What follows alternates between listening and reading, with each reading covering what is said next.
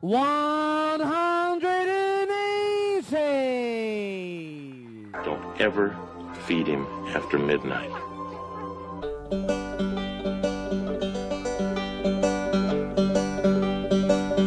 I met my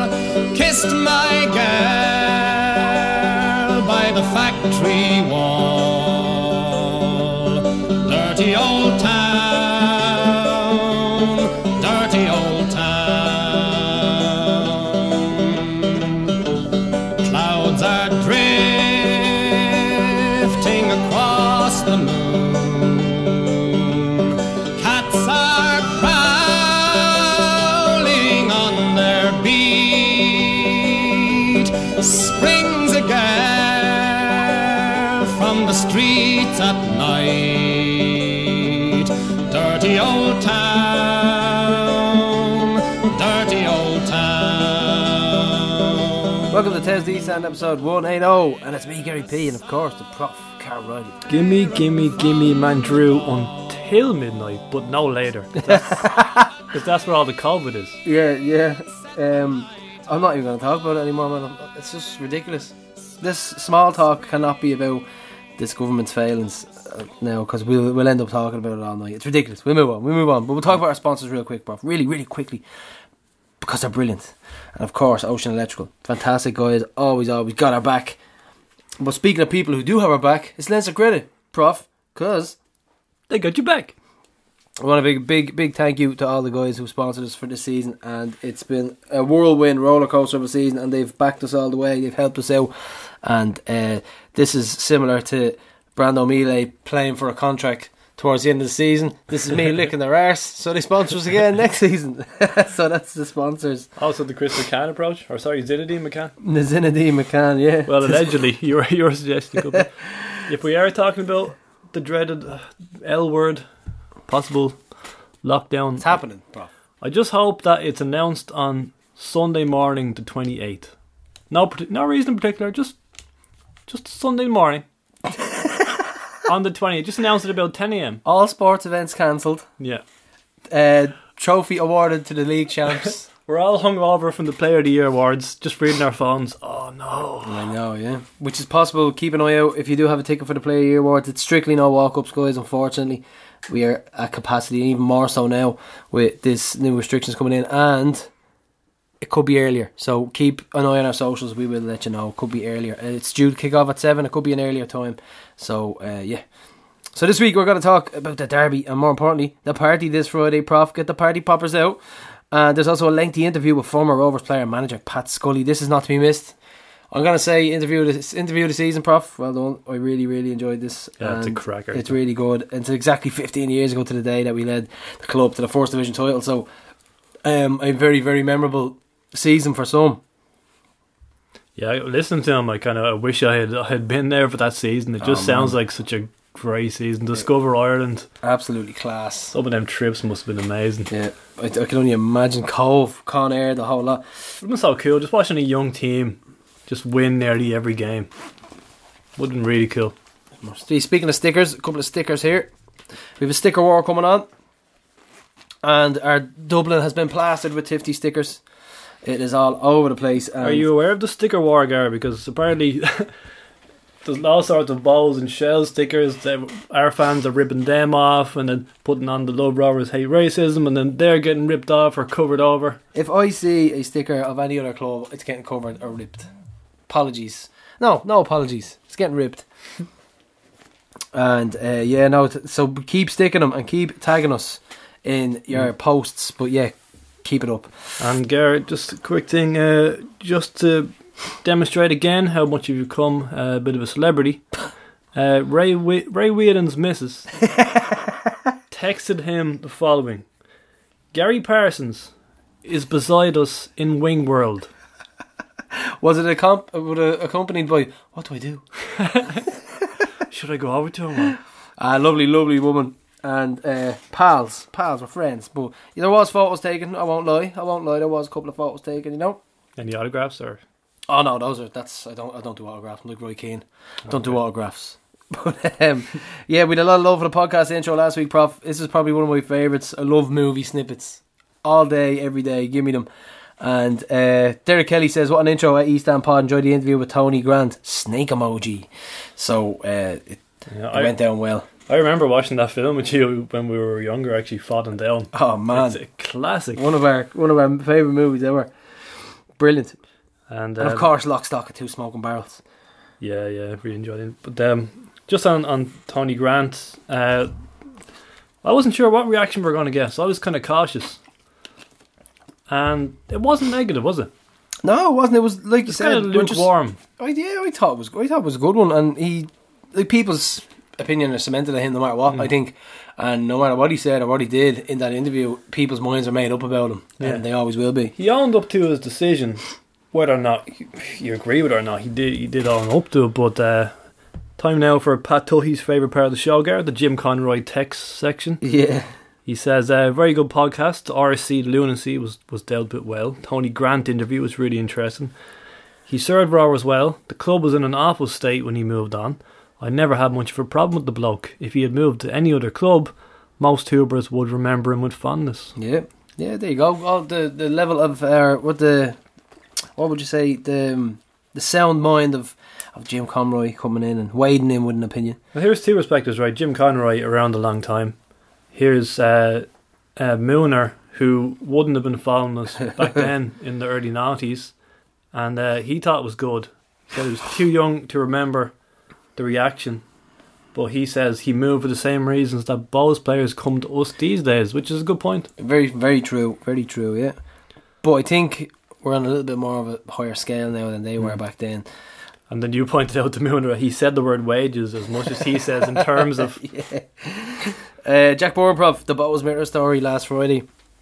Uh, late to the party with this one. This one's knocking around for a while, but April 1st, was it? Jack, yeah, the, um, did this all originate from a prank phone call? Someone rang Long pretending to be Jack Byrne. That's how this story came about, I heard that, yeah. and uh, that is just absolute shithousery if there ever was any.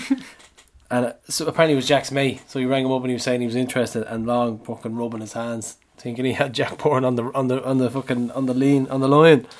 But uh, it, it came across as a bit of a sensationalist headline because it was on Derby Day, and you're just reading this as it was like as if he's going to go to Bohs. But in fairness to Paul, like people came at Paul and Paul O'Hare, and he didn't actually say he was signing. Yeah, he yeah. just said Bow Bohs made an approach. Which a lot of people have. And Everybody Dan- wants Jack. Dan McDonald said the same this week that this approach happened. Whether or not it was the prank call, like you say, is, is that what happened? Yeah. But uh, but it just the headline was just people were asking, is it April first? Best reply came from Ben Cleary, the the, the ever useful Gary O'Neill on the camera p- picture with Greener pointing and laughing. That's just the perfect response. And we were talking about when this would pop up again and when when it would be relevant, and it's it's going to pop Yeah. up for a while in the future, I'd imagine. but it seems like he's coming, Gary. Yeah, I think so. Jack is back. Hashtag Jack is back. And Celtic, unfortunately, we're going to get one in, but it seems like Danny could be on his way out. We don't know yet, but Celtic reportedly interested in signing Danny in January. Um, I'd love to see him here for another year. He has a, he's had a whirlwind first season. You'd love to see him again, wouldn't you? Fourteen goals from from oh, from midfield is fantastic return, and he's been a breath of fresh air. Still not sure if he's played here though, Prof. Still not sure. Don't thi- think he was consistent enough in the 36 games Yeah. to be player of the year, but he has had a really good season and he scored some brilliant goals. And he's, he's up there for contention for sure, but He's toxic though, Prof. Doesn't work toxic. No, yeah, toxic in the dressing room. But um, like if if Danny stays and Jack signs, do we have too many centre midfielders? It looks like somebody could be on the way out, Prof. But is it is it logical to sign Jack Byrne first of all because he's Jack Byrne and you just when he's available you got to sign him, and also because if there's always uh, if there's always a chance that Danny could go in February. Remember we got got caught in the hop by McAniff and Hearts in February, Yeah. or you could go in the summer. That's always a danger, well then you're not overloaded midfielders because you have you have that replacement ready. Yeah, exactly. Yeah, and it's a competitive long season as well, so I'd be happy enough to get him in. Definitely, you don't say no to Jack. Hmm. We will make room, Prof. And as you you said, Dylan Duffy will be politely asked to give up his 29 jersey. Yeah, sorry, Dillo. Yeah. Going back to Jack. T-shirts, prof. They sold out, and we've a couple of small, a small quantity left. But if anyone hasn't got theirs left, yeah, please, please let us know. We will make sure you get one. Happiest man in Ireland, Carl Kearns, three years in the making. he got the T-shirt, Gar. What what began in Stockholm three years ago, he, he threatened to rip it off my body. he now finally has Keep a that shirt. for the bathhouses, prof. but yeah, no, they are. They sold out really well, and we've a small amount left. So get in touch with us, and if you haven't got one yet, and you did order one, please let us know. We will make sure that you get it. See, Carl's selling uh, bucket hats. I saw that. We're getting two. Definitely, yeah. That's one of his pals. We met him actually. We met him in the Pines or the Laurels. I'm not sure which one. It was the Laurels. We met him in there, and he was doing shells one as well. But they are they're really cool. Definitely gonna get our hands on one of those. But next up, Prof, we have the man who brought us back from the dead and from into the Premier Division. It's Pat Scully. Uh, so Pat, we'll start with your, your time as a player. at Shamrock Rovers, you joined in uh, 2001 from uh, Shelbourne, I think it was. So think back to joining the club then. Uh, what was the club like and uh, signing under uh, Rico? Yeah, well, when I was leaving Shells, um, there was a couple of clubs that I spoke to, and I was probably 30, I think 31 at that stage. And when I spoke to Damien Richardson, was the manager who had obviously played with uh, when he was at when he was manager at Shell, so I'd always got on well with Damien, and I met Mr. Caldwell was the chairman, um, and was very impressed with with the, what they wanted for the club. Again, the Shamrock Rovers, the name, the history, always has a huge part. It's probably the biggest club in Ireland. Um, and I thought it was a great challenge at that time in my career. As I said, I was 30, 31, I'd, you know, coming towards the end maybe of my career the last few years. And I thought it would be a really good challenge as in towards that last step in my career. Like, and I mean, signing there, I think obviously they were they were building the new stadium. Um, obviously, I think it was kind of halfway there, or they were hoping it was going to be done in a couple of years. That was the talk, I think, at the time. Um, so the, I think the good thing for me was that we actually played in Tolka Park, which I was very used to. So it wasn't it was a, kind of a home from home situation. So it was a decision I was happy what, that I made, um, and I enjoyed it the year and a half that I was there as a player. A fabulous club, and I think from speaking to Damien and and the, and the, the board, I think the the thing what they wanted to do was was kind of get back competing again. You know, because I think without the ground, as a team, you know, financially it's it's very difficult to compete and, and challenge if you don't have a, a decent enough budget. You know, at the end of the day, it always comes down to money. Money buys you the best players, the better players you can get. Um, and that was what they kind of wanted to do. They wanted that, that goal of of getting closer to cup finals, Europe. You know, get close to maybe trying to win the league, and then when hopefully they went into the stadium in two years' time, they'd be competing already. So, and as I said, that's kind of the way it worked out. That those couple of years, you know, I really enjoyed it. Um, again, the supporters are fantastic. You know, they're real proper soccer supporters. They love the club. Um, they're very demanding supporters, and, and but that's I think that's rightly so at a big club like Shamrock Rovers. I suppose if you were looking for a, for a, for a twin, you'd say Man United in England. It's it's that same kind of that kind of breed of supporter, that same a club that they demand success no matter what the situation.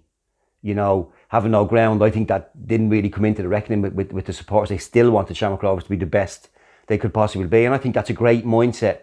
Um, for, for, for a big club like that.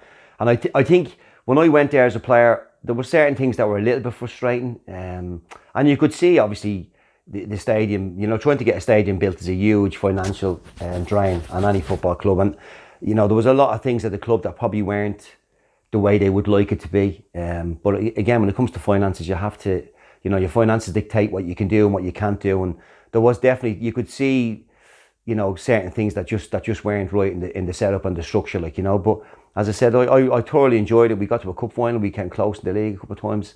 Um, but uh, the play in a year and a half, it was it was a very enjoyable year and a half for me. You were made captain as well, and uh, a decent squad of players. You had a centre back partnership with uh, Terry Palmer. Was that was that a good partnership? It was, I have to say, yeah, it was. I mean, I've always thought, even from playing against Shamrock Rovers, they always had good players, and you know, and I think that's the thing with Shamrock Rovers. Even when they haven't probably got the budget that other clubs have. I think players want to play for that club, you know, and I think players would go there. So you'll always have a chance of getting good players to be there. And I thought we had a good squad, and I thought Damien managed it really well. Um, I've always been a big admirer of Damien Richardson. I think he's a very, very good manager. Um, he would be the complete opposite of me, as it was. He's a very free manager, wants to play real attacking football, and he's very kind of let let players go out and express themselves, and you know he's he's very he's a very enjoyable manager to play for. Um, and again, as I said, my personality would be a little bit different from that, but we did we did get on very very well.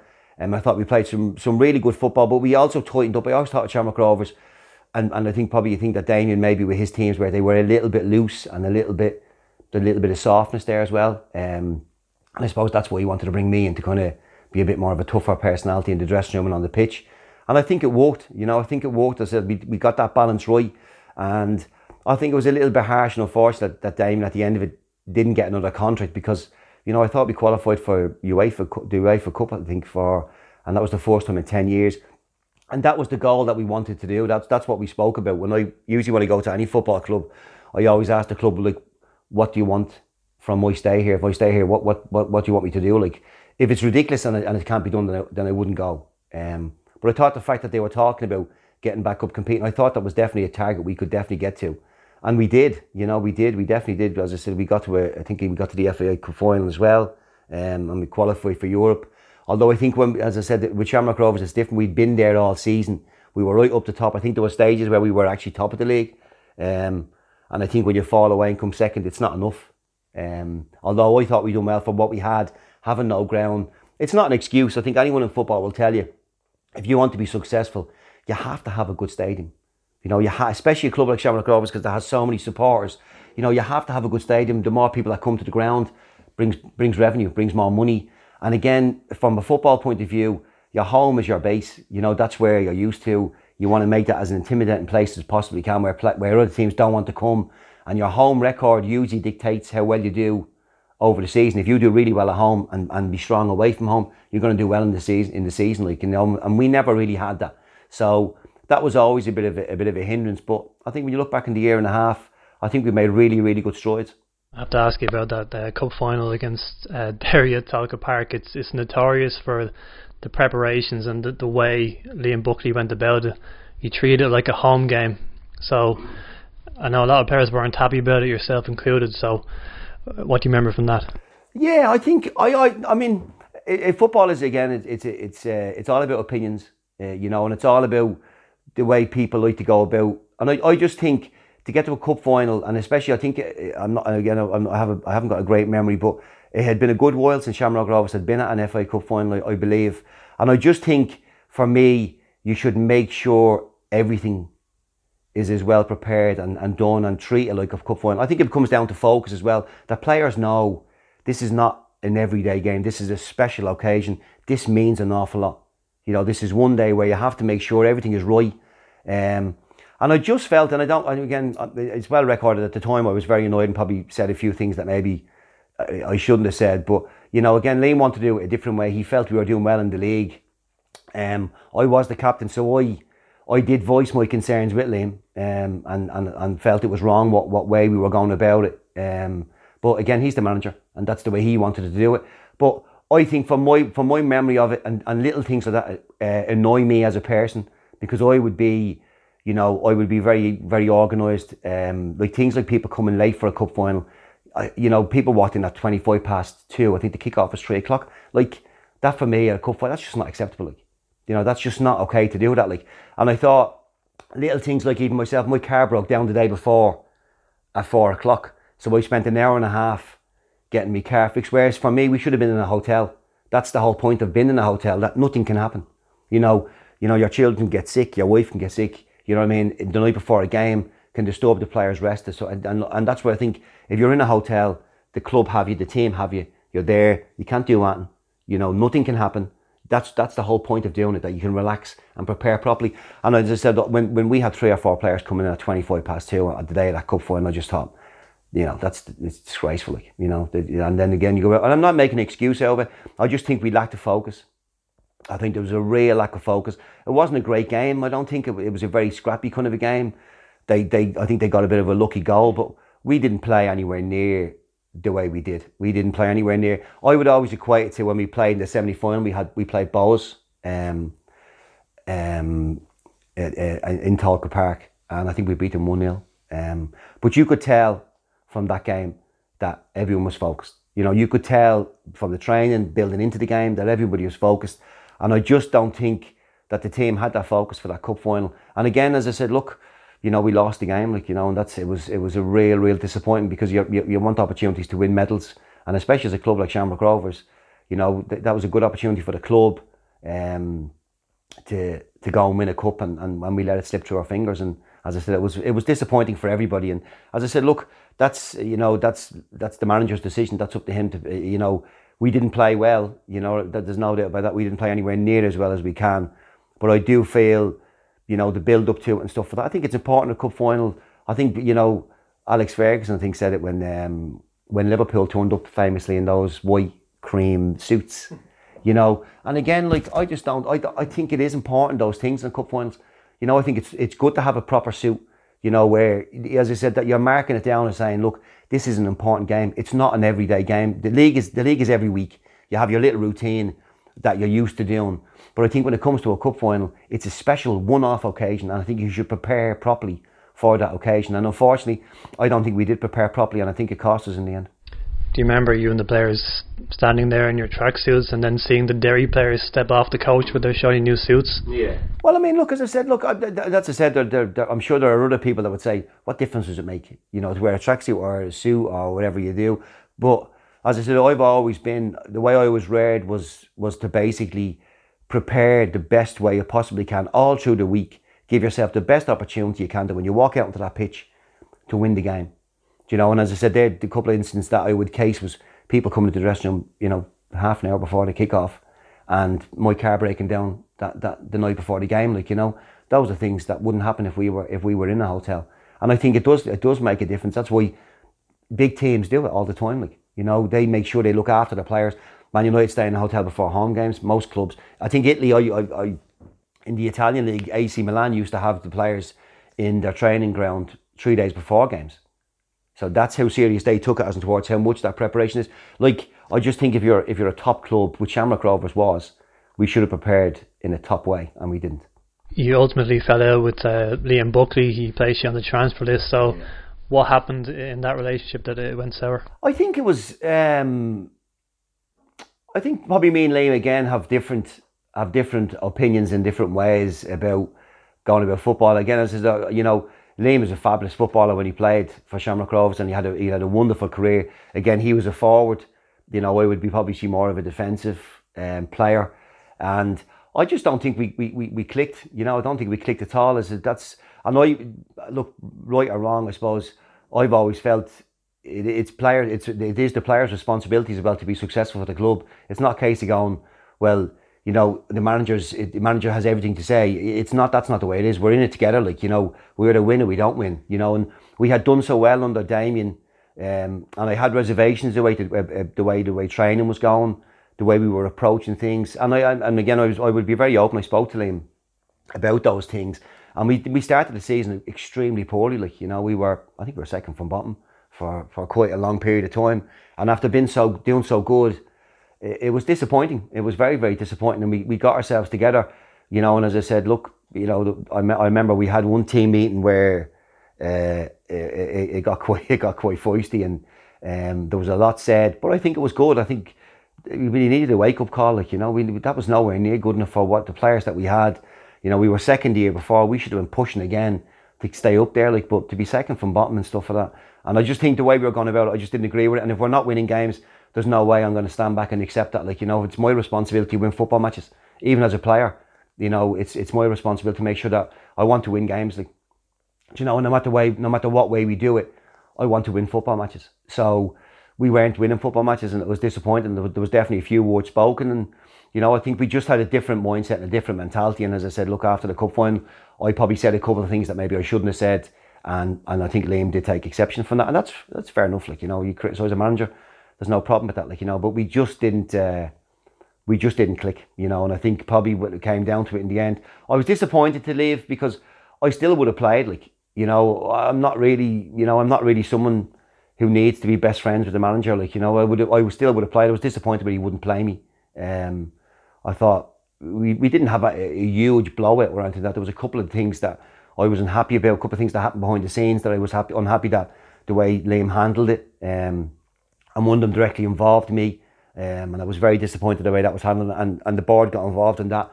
and I was very open and very honest about what, what I said, what, what my disappointment was, and you know, as I said, look, I think we just we we probably clashed heads a little bit from the start, and that never really changed. Like you know, so I suppose, look, I can understand him him wanting me to move out the door, like you know, and as I said, I left. That was it. I think six months after Liam arrived, I think that so fairly quick. So fast forward to uh, 2005 with Kilkenny City, your your playing career is kind of winding down now, and you're you're starting out your managerial career, uh, unfashionable Kilkenny City. So uh, talk about taking over them, and what was your your ambition there? Yeah, well, I think when I when I was when I had left Shamrock Rovers, I went to Drogheda, um, which was, which was again was very frustrating. I have to say, um, the way things were done, the way things were run. Because I, uh, you know, not been bad. I have to say, the years I had at Chelsea when I came back from England, things were done very well because I think Ollie Byrne kind of focused that club on the English way of doing things or the proper way of doing things, and it was a very well run club. I did find it frustrating certain things at Shamrock Rovers, and definitely when I went to Drogheda, it was very, it was a real eye opener. Um, just exactly how how poor things could be done, like you know, and it was it was it was difficult. You know, it was very very difficult. I was 33. As I said, look, I you know I've always taken my football extremely serious. Um, I want to be successful in, in, in, in clubs that I've been at. Um, and the, the older I got, I kind of I've always been someone who was not I was never frightened of making decisions um, or voicing an opinion. And I think management was something the older I got, I thought when I was younger I thought myself, no, I wouldn't like to get involved in that. But definitely the older I got, um, I spoke to people and I thought to myself, you know, I would actually like, you know, to give it a go. I was think I was kind of 34 when the Kilkenny job came up, and it kind of suited. I was still kind of playing a little bit, and I thought myself, well, look, I could I could maybe do player manager.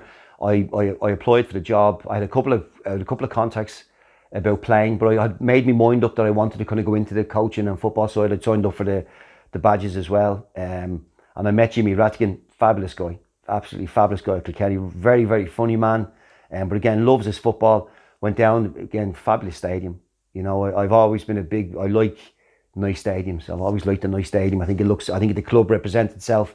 The first thing you see is a stadium. You look, and you think yourself, fabulous. And Kilkenny, beautiful. The pitch was absolutely outstanding, and Jimmy was very proud of the pitch and the stadium, and rightly so. He done a fantastic job. And they had finished bottom, and you know they had really struggled and stuff for that and all. And that's I said. The first thing I said to myself. I said, I said, well, if I get the job, I said, look, you know, you tell me what. You know what do you want me? What do you want me to? If I'm here for a year, two years, what do you want me to achieve at that time? Like, and of course, Jimmy being Jimmy, he told us, well, I'd lo- you know, if we could win the first division, let's go. We were, but you were bottom last year. I said, that's a hell of a jump. And he said, look, he said, if you can come and bring a bit of pride back into this football club, he said, I'm, I'm scared, I'm, I'm sick of people kind of laughing at us and kind of making jokes about it and stuff like that. He said, if you can come and bring a bit of pride back to this club, he said, then I'll be delighted. And it took us a while to get going. We had a very young team. It was my first job as a manager, so you, you're kind of learning on the on the job. Um, but I thoroughly enjoyed it. I loved the training. I loved doing it the way I wanted to do it. it took the players a while to get used to the levels. Um, I had Mark Dempsey um, with me as a coach and Paul Fagan, two fabulous guys, two top top guys, um, and we set very very high standards. When you consider, you can only imagine like how much money we were paying the players. But I never believed in that. You know, I don't think professionalism should be judged on, on a wage.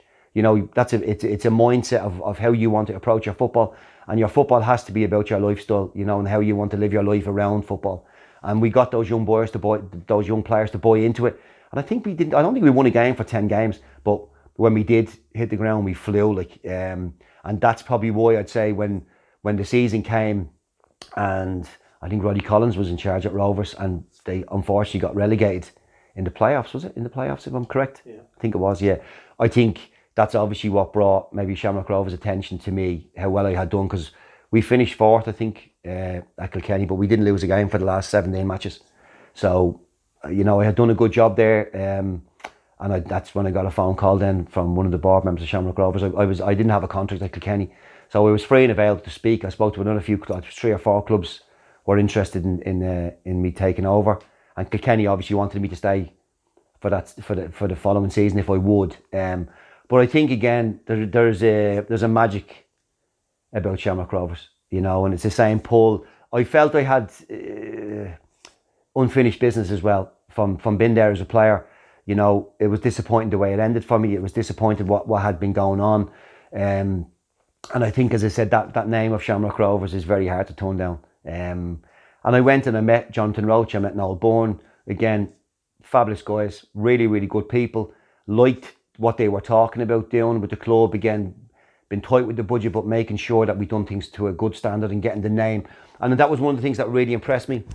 That Jonathan Roche kept saying, he went, "We need to get the name Shamrock Rovers back. You know, we've lost our name," and and he was right. They had like, you know, Shamrock Rovers wasn't synonymous to, to high standards, and that was one thing that they were big, big on. They wanted that name back because they were they were they were talking to people about training grounds and stuff like that, and they weren't getting good responses because I think, you know, some, some probably in, in, in maybe they hadn't been paid and stuff for that. So, you know, that that was that was a big thing for them, and, and, and I was delighted to hear that, you know, and that was really really important. So, a few I, I spoke to a few people, and they did say to me, look, that's not a job you should take. You know, you've only you're only one year in. You've done a really good job at Kilkenny, and people said, look, you know, Shamrock Rovers a huge club. It's going to be a huge pressure on you. Um, you know, maybe wait. But I didn't have any fear of it. I really didn't have any fear of it. You know, for meeting the board, again, it was a challenge that I really wanted to take on. Um, and, and basically, when I think they'd obviously spoke to other managers as well. Um, I remember I was going on my holidays, I think, and Jonathan Roche rang me that morning and he said, look, we'd like you to, to take over next season, like, you know. And so I was, I immediately accepted and was delighted. You've touched on it there, the expectation that Shamrock Rovers. Did you say from the beginning your target was to, to go back up in, in the first attempt? Yeah, and, and that's uh, to be fair to to be fair to the board. When I had when I had discussions with them, they said, look, if I, I would be very much like that was straight away. That was the goal for me was to get was to get promoted straight away. But the board kind of said, look, if we can do it in the first year, great. But you know, we two years was what they said. You know, the first year might be a bit of a learning experience and see how we go. And then if if we can get up the second year, then then great. Like you know, and I, and I think also that that was at the time when they were doing the licensing thing with the FAI and stuff for that. So even if you won the league, you weren't guaranteed whether you had to go up. But I think that was a really good idea from the FAI to do that because it was all about setting good standards for the clubs and the structures of the clubs and stuff for that and all. So, you know, that's that's where our, our, our journey kind of started, where we were more about kind of getting the name of Shamrock Rovers right and getting all the structures, the medical. I spoke to Alan Byrne and kind of had a good conversation with him because he was thinking of maybe leaving. The, the, the, the, he's the Ireland doctor as well, and he was always at Shamrock Rovers, and I persuaded him to stay involved, which was brilliant because Alan is a fabulous doctor um, and a real professional, real professional. Sets very high standards. Great guy. We got the training ground sorted out. So we got the medical thing sorted out. So little by little, we built the club. I think it was a good thing. I know people have said about we didn't really have any players. I think most of the players were out of contract, um, and we got rid of. Well, I I got rid of most of them the kind of board left me. They, to be fair, they did say, look, you look after the football side of it. Uh, we won't interfere too much on that side. You do the football side. You know, they, we I had I met Jonathan and the board every now and again. We'd have a chat about different bits and pieces and stuff for that. Um, but again, they were very good, very supportive, um, and we, we, we I, I think it was a good thing that we got rid of all those players because I wanted it to be a new start. You know, I had an idea of what I wanted, the way we needed to go, the way the club needed to go, um, and we set again very very high standard. We wanted real professional standard, real professional players, and we done that by, bring, by bringing some some fantastic young players in, and you know it was a great season. You know, you look back in it now, it was a brilliant season. They they took to it quick. We started really well. The fans were great. Again, we were we were playing in Tolka Park, and and it, that's a, for me. I know it was difficult for the club, but for me, it wasn't because Tolka Park was where I had been at Shell, so we knew the ground really well. I knew the place well. I felt comfortable there. I think the players took to it well because it was a lovely pitch and a nice stadium. And I'll always, I just think that that that year that we got promoted, from everybody, the club, the players, myself, the staff, the supporters, everybody, there was a real um, principle to what we were doing, and I like being successful like that. I like where there's a real idea of what we wanted to do, and the board were really about setting a very high standard of everything that we done. We tried to do it in the best possible way we could. Sometimes, as I said, finances will always dictate, but I still think you can do things to a decent, good standard, and that's what we did. And we had a, we had some really, really good young players, really good young players that improved and got better. And uh, as I said, look back and some of the some of the memories were, were, were fantastic. Well, I, I asked specifically about the, the, first attempt because you've seen in recent years the likes of Shelbourne and stuff. It's very easy to get stuck in that division for many years, and was the first game significant to, to begin with a win? I think it was a huge crowd, about 2,000. When that final whistle went, we actually won the, the last minute. That feel a really significant moment. Oh, definitely. That's one of the games where you look back on. You know, when when I mean when the fixtures first came out, it was Dundalk, wasn't it? It would have obviously, I think, you know, they were always a good team, the first division, good club, and I think they were, you know, they were someone who was obviously going to challenge us um, to go up. And I remember the, the, the atmosphere was unbelievable. The crowd was great, and I think because we had such a young team, I said to the boys before the game, I said, look, don't be frightened. I said, you know, you're playing for Shamrock Rovers, don't be frightened. Go out and be strong, stand up and play the game. And in the first half, we didn't. You know, you could see they were a bit anxious and a little bit nervous. And it was a big occasion. A lot of these boys, you know, had come from Cherry Orchards, they'd been at Kilkenny with me, but they had never sampled anything of that nature, you know. And and and, and that's literally a half time. All I said to them was, I said, look, that's what it's like. You've that's your first taste of playing for Shamrock Rovers. And that's what it's going to be like. I said, and it's fantastic. I said, would you rather play in a stadium with 10 people watching you? Or do you want to go out in the second half and play like Shamrock Rovers? I said, that's the standard this club demands of you. And boy, God, did they, did they walk out in that second half and, and play. Oh, it was brilliant. It was absolutely fantastic. And I love that kind of football. We were aggressive. We were defensively very strong. We were fast. We ran fast. We passed the ball fast. We moved fast. Um, I love high tempo football. Um, and you have to be extremely fit to play the way I want to play. And I think we ran them into the ground. But I always say that goal, I, I think it was Willie Doyle who scored the winner. I'm not 100% certain. It seemed like the crowd sucked that ball into the goal. It just, it, just the noise level was just unbelievable. And as you said, I think that really set us off on a, on a high note, you know. But for more important for me was that second half, those players went out and showed the mentality of what you have to be to, to play at Shamrock Rovers. For such young players, I just thought it was fantastic just kind of looking at the, the the backbone of your team, as you said, you, you wanted a fresh start. So I think only two or three players were retained from 2005. Barry Murphy obviously won. Derek Tracy, but he ended up retiring. Uh, you brought four players from Kilkenny, including your captain Aidan Price, and up top you had Tadhg Purcell, who was top goal scorer. So would you point to those players as being key players that season? Oh, definitely. Um, because I knew that I knew that I knew those boys. You know, I had seen Barry Murphy play Barry Barry was one of the players who the club and they and, and the board as well. They they definitely wanted Barry to stay, um, and I wanted Barry to stay as well. Fabulous goalkeeper, wonderful goalkeeper. I've seen him play a few times, um, and was really impressed by him. Um, thought there was things he could improve on, but once I met him and had chat with him, I knew his attitude was, was was really good.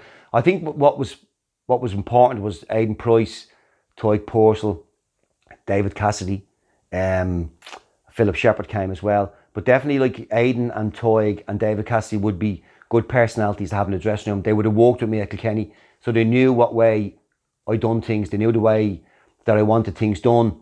Um, and they kind of showed everyone else the kind of way to do it. Like you know, get your head down, just just do what you're told. You know, stick to the, the, the structures that we had. Because I would have been very, you know, as I said, for me, being a footballer, what you eat, the way you train, the way you rest, what you do in your private life you know, it's everything's got to be centered around the game. The game that's coming up on the Friday or the Saturday. Everything you do through that week has to be about again walking out on that pitch and going, I've done everything I can to give myself the best chance to play as well as I can and to win the game. You know, and that's the most important thing. And those boys had that same mentality. You know, Aiden and Tadhg would be very outspoken people. They'd challenge me as a manager and say, you know, if they thought we were doing something wrong, even I think Aiden was only 23, Tadhg was 20, you know. But I love giving young players that that that scope for their personnel to develop and get better. Um, and the two boys went on, you know, not surprisingly, had really good careers, like you know. But they were very important that year, very important. But I mean, getting Ger O'Brien, you know, the club really supported me. Getting Tadhg as well, you know, because he had a contract at Kilkenny, and Ger O'Brien was at Kildare, um, and I really wanted Ger. I've seen Ger play a good few times over the years. Fabulous player, really, really good player, and I really wanted him. Um, and and the board, to, to be fair, you know, everything I wanted we'd sit down and talk about it, and, and Jonathan and all would basically look, we'll try and do this, that, and they basically delivered big time for me, like you know, big time. Um, so the team we had, I thought we had a really, really good team, good young team. I suppose inexperience would be something that maybe you could throw. We had we, we signed Ray Kenny again, who's a lad who never played so much in the Premier League, but definitely in the fourth division. Great character, fabulous person. Um, was a fireman and you know, in that kind of a job, you have to have a good, strong personality and a good, strong character and a good organisation about you. And he was a wonderful player for us in that division, wonderful player. And uh, I thought we had the team. I definitely, I was very confident, confident in my own abilities. I thought we definitely had a team good enough to win the league, like you know. And the fact that we started so well, I don't think we lost the game for the first eleven games, which I think gave everyone a, a good confidence boost. Um, and I always believed in if you do things properly, when it comes to the crunch, all those all those hard things that you've had to go through, they'll stand you in good stead. And I think that season definitely proved that. When you talk to fans about that season, uh, they speak very fondly about some of the players I just mentioned. They're also quite amused about how many players featured that season. I think I added up once 37. I think some left for different reasons. I think Shane Guthrie broke his leg. You brought in uh, Andy Myler mid-season, but um, it's it's an awful lot of players for one season, isn't it? Well, I, I would always turn around and say, and, and, and I have this conversation with a lot of people, if, if in, in, in my, the way I look at it is, I think it proves if you set a really high standard, so many players don't want to do that. You know, they want to have an easier, an easier stroll at it. And, and that for me wasn't acceptable. You know, if you were gonna, if you were gonna come to Shamrock Rovers and with the standards that we had, and, and again, I would be very open with players. I would always say to them, look, this is what I expect you to do. This is what I expect you to eat this is where I expect you to rest. This is where I expect you to get ready for the game. And if players had a problem with it, the time to speak about that was before the season started. Do you know, that was the time to, to voice up and say, look, whatever, blah, blah. And a lot of players, I just think, found it very hard to set to, to stick to that standard. You know, as, as you know, some people didn't like it. Um, I remember, I remember one player I rang and he said to me, "I said, look, I wouldn't play for you." And I said, "Why?" And he said, well, you like, I like to go for me a few drinks the weekend and stuff like that, and maybe miss training every now and again. And I said, look, well, fair enough, I wouldn't like to manage you either. and that's the way we finished the phone call. But I said, that's, that's, I think that's, that, that would be my idea of why we'd so many players. Some players liked playing for me and some players didn't like playing for me. And that's just the personality that I think I've always been like that. I have a kind of an abrasive personality. I can be very, very straight and very upfront with people. Some people like that and some people don't. I prefer that, that way of dealing with people. And I think really good professionals like Aidan Price and like Tadhg Purcell and Ger O'Brien and Barry Murphy and all those young players, David Cassidy. You know, Andy Myler was a brilliant signing for us. I, I love Andy Myler as a player. I played with him at Drogheda. Always admired him. He's a wonderful player, a wonderful pair, wonderful guy. And when I spoke to Jonathan Noel about possible targets when, when we got to the window, he was definitely a name that came up. And again, the board, you know, I just said, look, he's a signing that we, you know, if we do go up, Andy is well you know, he's Premier League standard without a shadow of a doubt. He's great quality. And signing him was a brilliant signing for us. Absolutely brilliant signing for us. And made a big difference for us in the running as well, like, you know. So, as I said, that's, uh, you know, the, you know, players who come in, you know, I think they kind of, they, they know very quickly what way it's going to be. And, you know, as I said, likewise, I didn't like, I didn't like playing for managers who I would deem a little bit loose and a little bit too sloppy. Some players don't like playing for managers who are very well organised and very, you know, kind of professional in the way we want to go about it. Uh, Stannaway Park, just around the corner from myself. Actually, uh, is that was that where we trained that season? Yeah, we trained there for two or for two or three years, and again, great guys helped us hugely. You know, helped us hugely, and we used to get me the staff used to get there. We get the goals out, and that's what I'm saying. Look, we didn't have much money, but we we worked hard. The board again, great credit. We worked very hard to find places that we could go that, that standard would be good. You could be if anyone went up to our training and seen us training in Stannaway Park, you know, I'm fair. I think the guy, the guy's name was Ray. Again, helped us. All, brilliant, brilliant. And he got the pitches in as good a condition as he could get us. We had the goals out. We had all. We had everything you needed. If you'd have walked past us in our training, you'd turn around and gone, "That looks really, really good." You know, people say Stannaway Park's just a public park, but we made it our training ground, and that's what we did. You know, we tried to do everything to the best that we possibly could do it. There was a great cup run in 2006. We, we can touch on that in a moment if you like, but um, if you had to point to a couple of games in the league season that year out of the 36 games, would there be one or two you point to where it was maybe a turning point, or we're on our way now? Um, yeah, de- I think definitely um, the one the one game that sticks in my mind would be I've I've always I've always said to the said to the boys like you know I think it's good if you start the season well, it gives you a bit of confidence, gives you that little bit of belief. The middle part of the season for me is all about making sure you're in contention. You know, kind of come the last 10, 8 games, you know that's kind of that middle part of the season. Can you be in contention? The end bit is all about your principle. You know, it's all about the work you've put in, the way you've done it, how you believe you should go about your business. And I remember we went up to play Limerick away, and I think we had like eight games to go, and it was real tight. I think we had been deducted a few points for that little mix up the, with the, with Paul Shields, um, and we beat them two 0 I think Andy scored an unbelievable volley, unbelievable volley, and I think he scored the other goal as well. But we went out, we went out that night, and after that game, for me, and I spoke to the staff, and I went, we looked like champions today, and we did. In that game, we looked like champions, and I don't think we lost the game. I think the last, I can't again, my memory's not great. Maybe eight, nine, ten games, something like that. We didn't lose a game uh, in the run-in, but that game that night, I walked away from that and thought myself, you know, that's everything I love about a team that I'm involved in. To look at those boys, and we, and again, I think the club be very, very proud. But that was a night where we wa- we looked like champions. the fans, like I said, they fondly remember the season. They they jokingly called Discover Ireland because there was no only Dublin team in the division. Did they support us up and down the country that year? Ah, look, this I, Shamrock Rovers fans are brilliant. Like you know, they are they're, they're they're fantastic. You know, they'll give you a little bit of stick and you know they'll give you a bit of hammer sometime and stuff for that. But that's just because they care about the club and they love the club. But that's they're real proper real proper supporters. They travel everywhere. You know, they get behind you. Um, you know, uh, they do they do put a huge you know, kind of pressure on players and managers and stuff for that. But that's the demands of the club, like you know, that's and that's why it's so important that you have the right people at the club who accept those demands and are used to them and, and don't have a problem with it, like you know.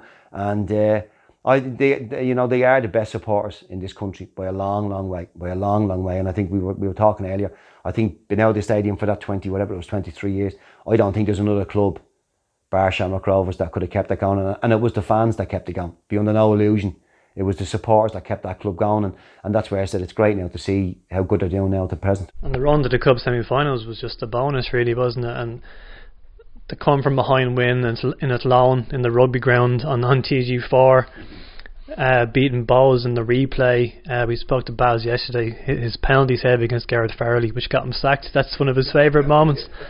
So, what do you remember about those two games? that game was fabulous. The Bohs game was great. It, for me, that that game was all about the fans because I think that, uh, if I'm not mistaken, we were in the run-in then. It was coming, it was close. It was definitely kind of a second, uh, middle, maybe come towards the end um, of the season, and obviously getting Bohs in the cup. And the, the fans had been great. We were, we think we were, we were top um, at the time, or we were second, or we were definitely in in contention to win it anyway.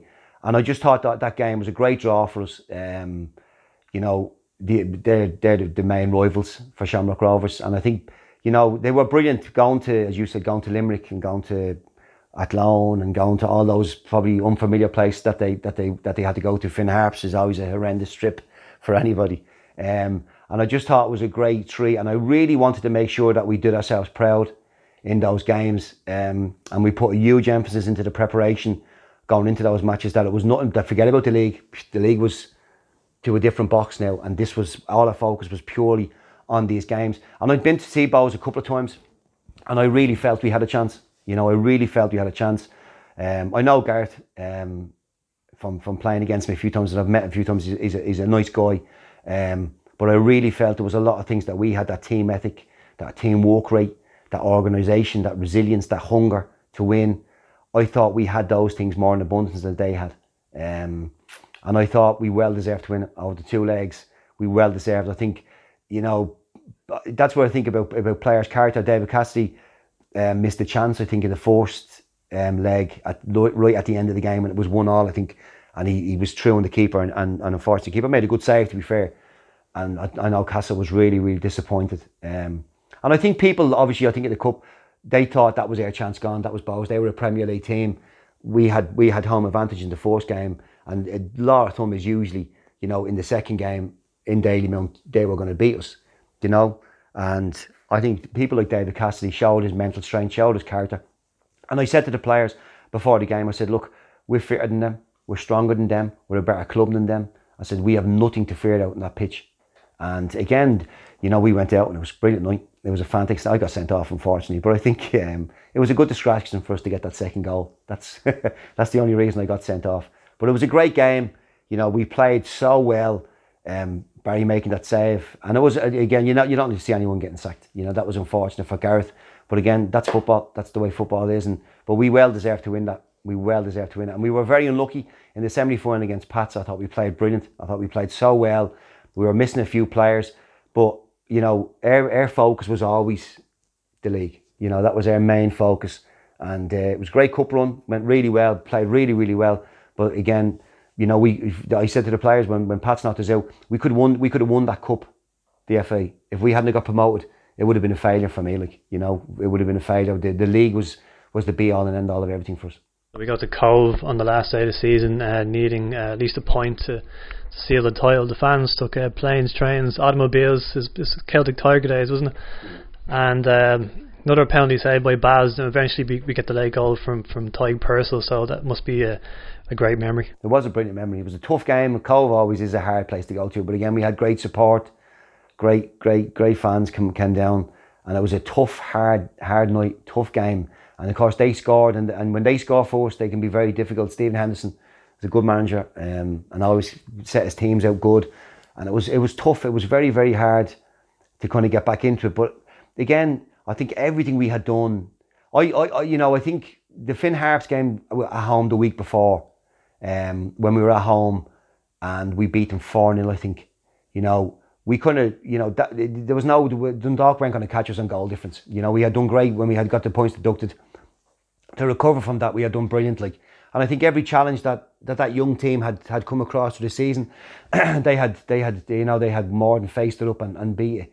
And that was a great challenge for I think whatever it was when Tadhg got Tadhg got Tadhg got that goal, and it was a great finish. Um, you know, and it just summed up the season. You know, I just think you know Cobh, you know, you know really put it up to us that night, and we although we probably thought, look, you know, we, we could make we, we could do it anyway without winning. That wasn't the mindset of that team. Those players didn't want that, and when the challenge was there, wherever it was left, 15 minutes to go to get a goal, you know, they pressed and pressed and pressed and worked so hard and had the right mentality and had the right attitude. And a lot, a lot of it, we I think we scored a lot of goals in the last kind of five minutes that season because I think we wore teams down. Like like we were so fit, they were so dedicated. You know, the football was a big part of their lives, and uh, and I think we just wore teams down. And I think that was that was the case in the Cobh. And it was, you know, that night was a great night when we won it. It was brilliant for the fans, and we had a great night back in the hotel lot of singing, a lot of, lot of dancing and stuff for that. It was it was great fun, but it was great to just kind of know that we had won it. Um, it was a huge relief for me anyway that we had we had been successful. I don't know if you realise how famous your victory speech is uh, that night. Do you remember what you said? No, that just shows you. I think people were questioning if you were playing the Shamrock Rovers oh, way. I remember that. Right. I remember that. I remember that. I do remember that now. I do remember that. Yeah, I do. And look, that's what I'm saying. I I I I, I 100% um, understand. You get a club like Shamrock Rovers. There's a huge history um, to that. Um, and there's a certain standard of, of the way they, they, they play and the way they want to go about it and going back from years and years and years where they had fabulous players and fabulous teams. But this was a start. This was a new start. And I think it's really, really important that when you start, you, you, you have to have a foundation. You have to have the proper structure put in place that you, when you, when you hopefully be successful, you're going to be successful for a long, long time. You know, you, anyone can build a success on money. That's a short-term thing. The money runs out. The success is gone the board didn't want to do that. The club board didn't want to do that. You know, we, we had worked so hard as a club to get there. And I, and that's so I can't remember the exact word of it, but someone did shout, you know, we want to play more like the Shamrock Rovers. Where I think I said we did play like the Shamrock Rovers where we won. Is that what I think was something like that, wasn't it? I, I think it was the effect of uh, we are Shamrock Rovers and we fucking win. And we win, yeah. And that and, that's what I'm saying. I think that's a mentality that you know you, you have to have at that club. You know, you have to have that at Shamrock Rovers. You've got to have players who understand what they're walking into. Um, and those players prove that. Those players prove that. And you'll never, ever, you know, keep everybody happy. Some That's football. Everyone has a different opinion of the way, as I said you, people have different ways of doing things. And, you know, but I just, I was so proud of what we did that season because I just thought there was a real principle and a real value to it.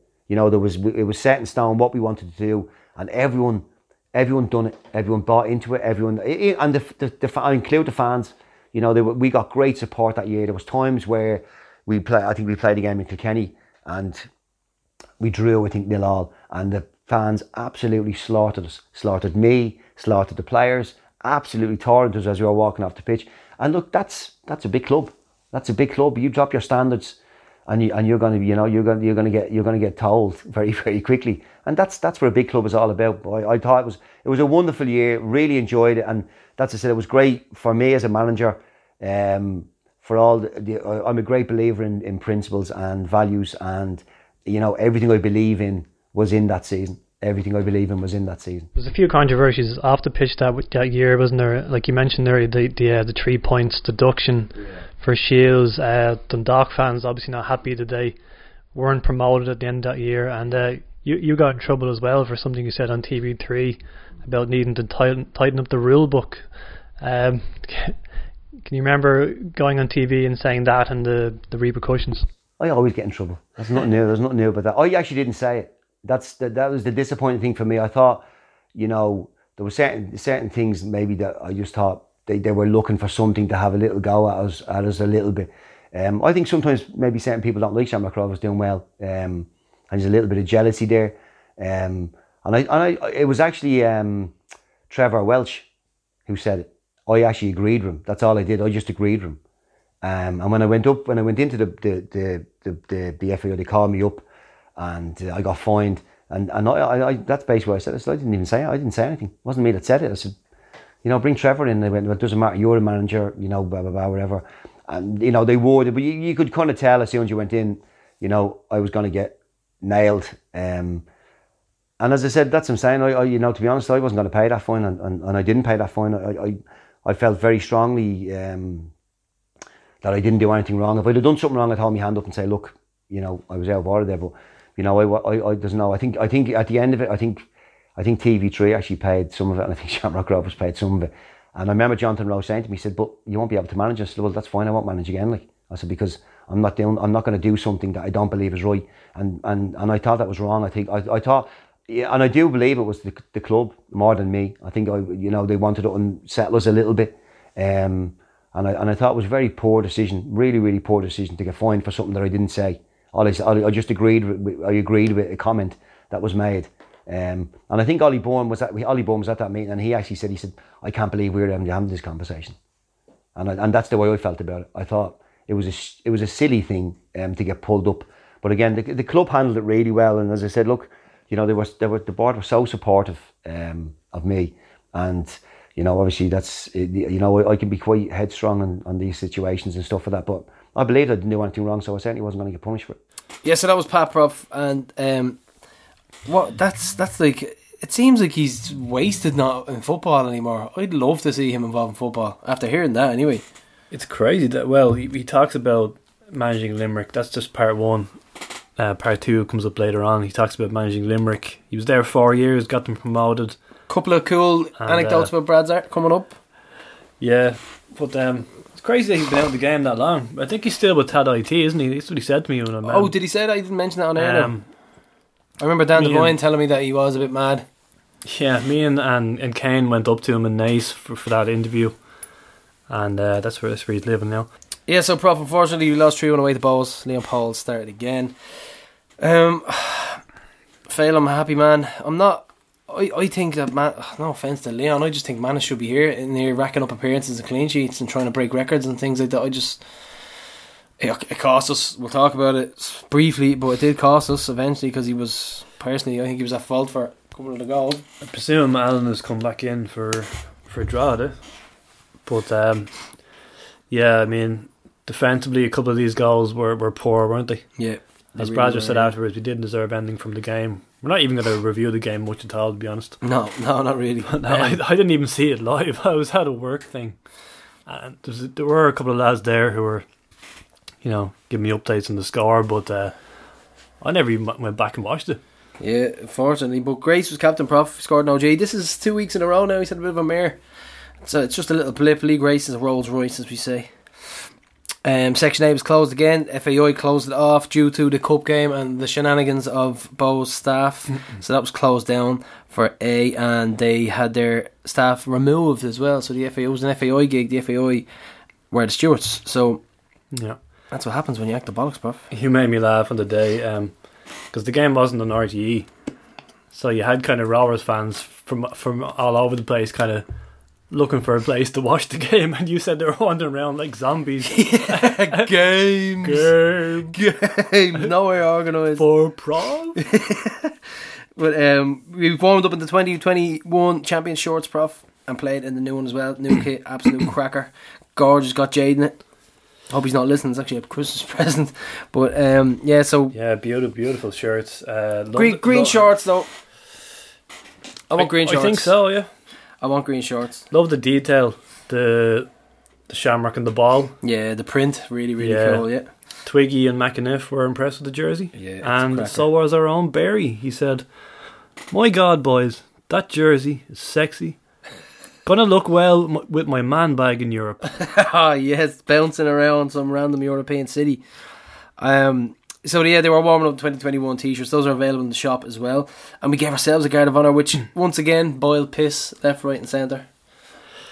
Yeah, I think some people took this too seriously. It was, Yeah. it was done with tongue in cheek, wasn't it? I think so. We we boiled piss, and it was it was kind of like I think it was done to do that. You know what I mean? Let's let's mm-hmm. fucking let's show them. You know what I mean? I've heard people say it backfired. I'm like, in, How? in what in what way? We're in the fucking league, man. We're champs. You know what I mean? Fair enough, we lost, mm. but I Anyway. just I just don't give a shit about guard of honors. Mm. Like, there's no obligation to do it. no, We didn't have to do it for Sligo in 2012, so we didn't. We spoiled the party. Mm-hmm. I never expected Bohs to do it. I wouldn't expect us to do it for Bohs. I just, I just people make a big deal. About Yeah, I know, I know. I think it's an unwritten thing, isn't it? Really. Mm. We'll move on to the Danny Goldo prop. This is actually a very nice goal. I was into this. Uh, lovely little pass, laid it off, whipped into the box, and Danny nods it in, and then booked for end. end was it exiting the field? He didn't even he didn't leave the pitch. Book for standing on the pitch and kissing his wrist. Mm, Now you could say he was inciting something, but kissing the tattoo and everything. How, but- explain to me how you can incite something when there's no away fans on the ground and everywhere you turn is just home fans. Yeah. And you're standing on the pitch and you do the celebration that you do every week. How is this a yellow card? Did you hear what that tick asked Stephen Stephen Bradley What? on RTE afterwards? No, no, no. She just asked him like uh, Is this Siobhan? Oh, you know who it was. She's like, uh, what about the the celebration afterwards, Danny, in front of the crowd? And Bradzer just goes, you know, he celebrates like that every week. He, he has something on his wrist that means something to him, so he kisses it every week. And he just paused. Tumbleweeds. Oh, God, do your research. Um, Fifty Stewards on duty as well. Prop no away fans. Yeah, we did. We got a few, a few snuck in, but Balls couldn't even sell out two thirds of the Jodi. I think it was maybe half of- or a dozen or so hoops incognito. incognito. Yeah, Uh, something we said we'd never do it- again, wasn't it? was it was it Darren Heffernan pretending he was there? I don't know. Was it? He was sending pictures from someone else just to kind of wind up Bohs fans. Mm, yeah, he wasn't yeah. actually in the any amount, but um, yeah. So the Bohs commentator. Apparently, these were, as usual, just wrecking. They had it in for Brad's, didn't they? wrecking people's heads. Uh, they said that Danny shouldn't be celebrating in front of their fans. This is it's part and parcel of football, man. Abused all year, and he can't give it back. Are He's you for real? And he scores in their backyard, and oh yeah, I'm just gonna walk away and go back to the centre circle here. And Great show by Gar Brennan. He said he called him John Delaney's love child. ah yes, That presenter. That's actually spot on. Um, yeah, you're just a shit. Preston Reject rang out in the stands. They sang Twin Twenties, back playing in Ireland for the champions with a big wedge in the bank. Um, they they would snap your hand off for a Graham Burke, and you know what I mean. I mean, most of these players would walk into that Bohs team. Let's be honest. Well, we played that clip last week, didn't we, from Burkey? And he said that he tends to get the most stick, aside from Danny. Yeah, he's a, he's a local, Yeah. you could say, isn't he? He's Sean McDermott Street, so he's in the round there. You know, he might know a lot of the fans, so they just tend to latch on to him. Yeah, so both Long and Bradzer were sent off. I think they Head to head, prof. they squared up to each other, but the stream didn't show it. And but I'm sure Long won't miss the cup final. Not like Brad, not like Bradzer did like last year. I'm sure he'll be back for the cup final, no problem. And then we had a call from With Philly Phil Maguire, a sure media mogul, said the moment of tonight that I will say you missed is when it was all kicking off at the end in the corner. Both fans running over the shout of players and officials, and a certain individual, we won't name him, we won't name this one. He unzips his Rovers top and reveals a T-shirt that reads "One Stephen Bradley" and starts singing "19 Champions." Some more piss being boiled there. excellent shithousery. Oh, who this fellow was? Ran in off the street. Yeah. Um, and Prof, have we not shown up in derbies this season?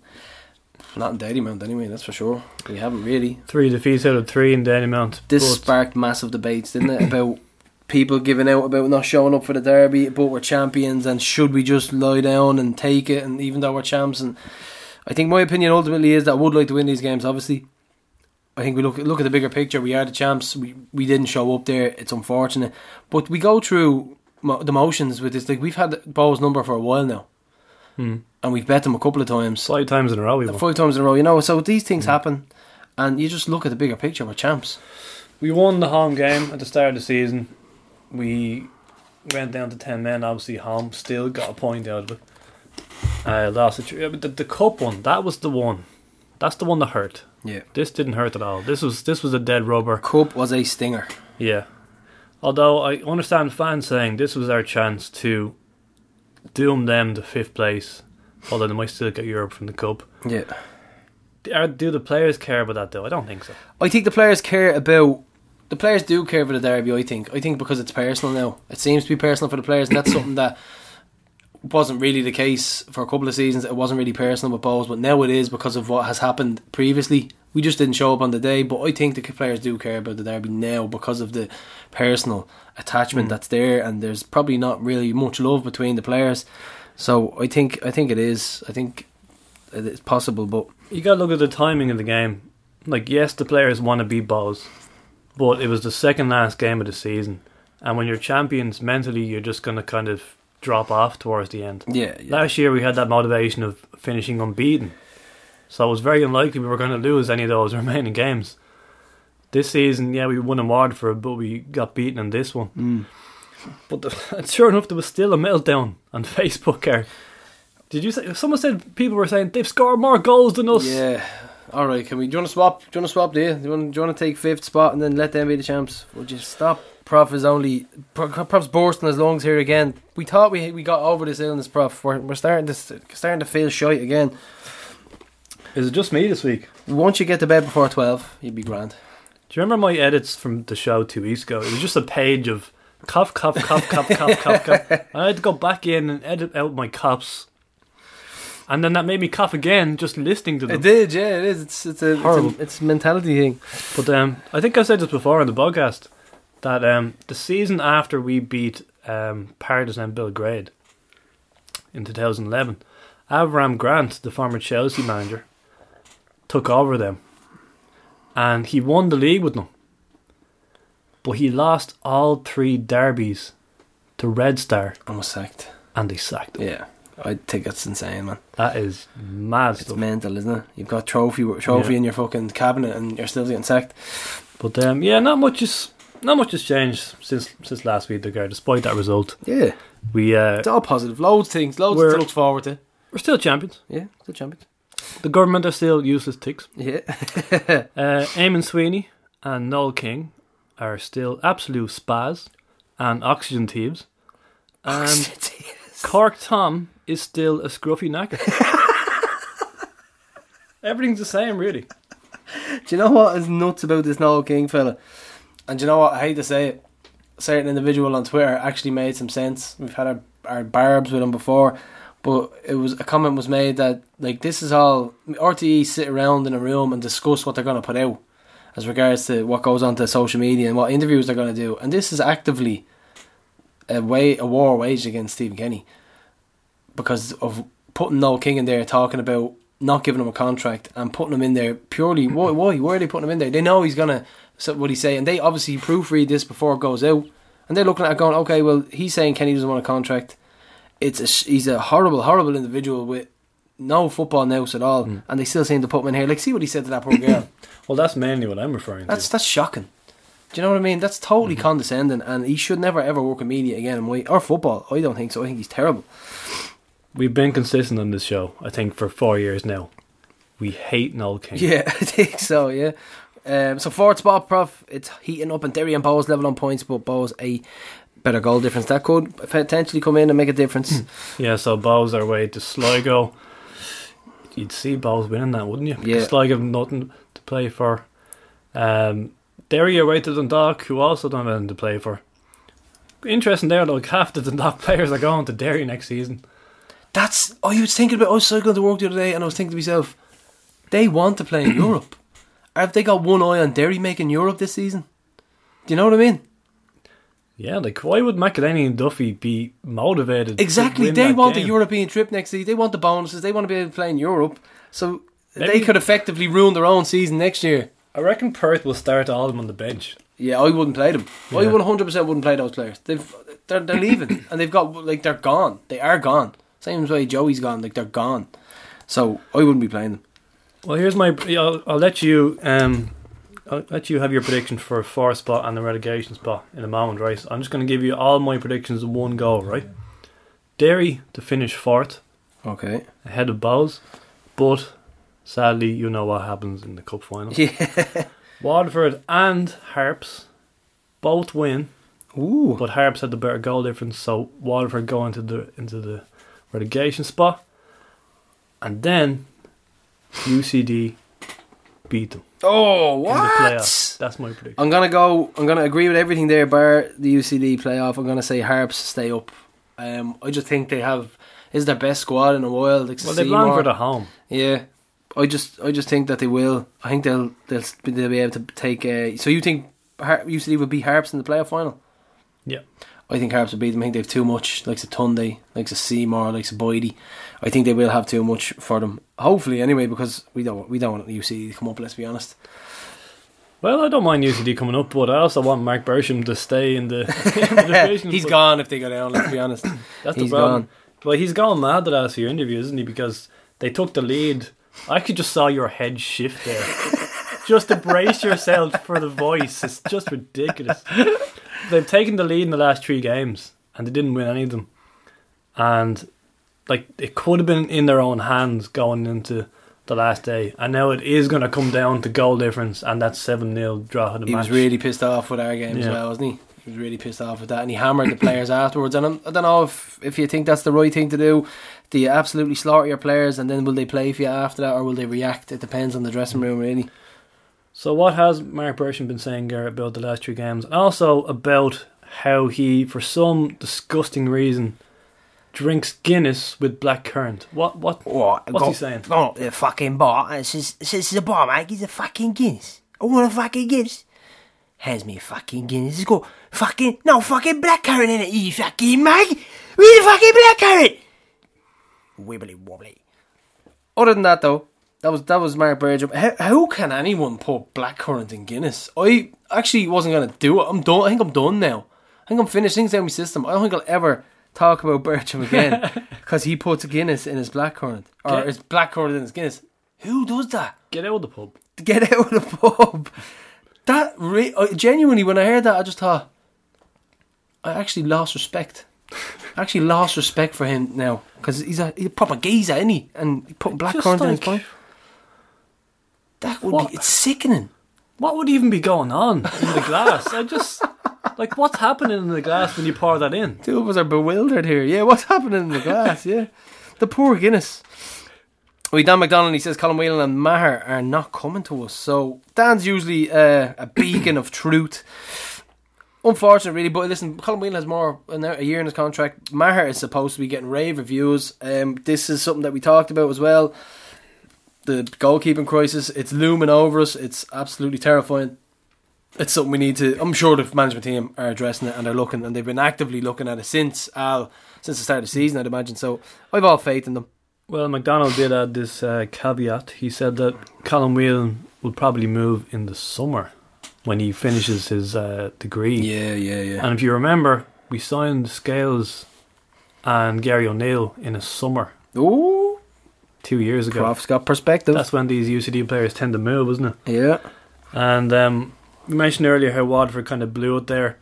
Uh, Dean Williams scored against them to, in that one-all draw. And did you see his celebration? What was that about? Uh, I don't know. I'm guessing he was getting stick. That's the only thing He you went think full of. Messi. I don't know. It was a strange one. We'll find. We'll try and find out. Of Number, number 10 players. shirt and all. was Yeah, it was an odd one, wasn't it? I'm, I'm guessing he was getting stick off the Waterford fans, maybe because he was Rovers. You know, you something like that. Bit of a bit of needle there with Rovers and Waterford now, but yeah. So that's McDonnell giving us some truth. Hopefully, we can take Whelan in because we, he's getting rave reviews. Kerrigan getting some good reviews as well. I mean, Jim Gilton got Dundalk and uh, a new takeover, which is good for the club. It, it is ultimately good for the club. It's been a couple of the banter years have been interesting. Um, Magilton gone. Probably, I think something about a severance package. I think it was possibly lower than he would have wanted, but He had a four-year contract. he's been very, very, um, he's been very quiet as of late, and we haven't heard anything from him. So it's an absolute shit show in Dundalk, and I'd say probably, you know, good riddance to Peak Six. But um, elite European club Dundalk. elite European club who have no away section. And Gar, we are both out of the last man. Both Pats did me. Pats did me in. I actually only found out the next day. I was disgusted. Two all against Harps did me in, and it's getting close now.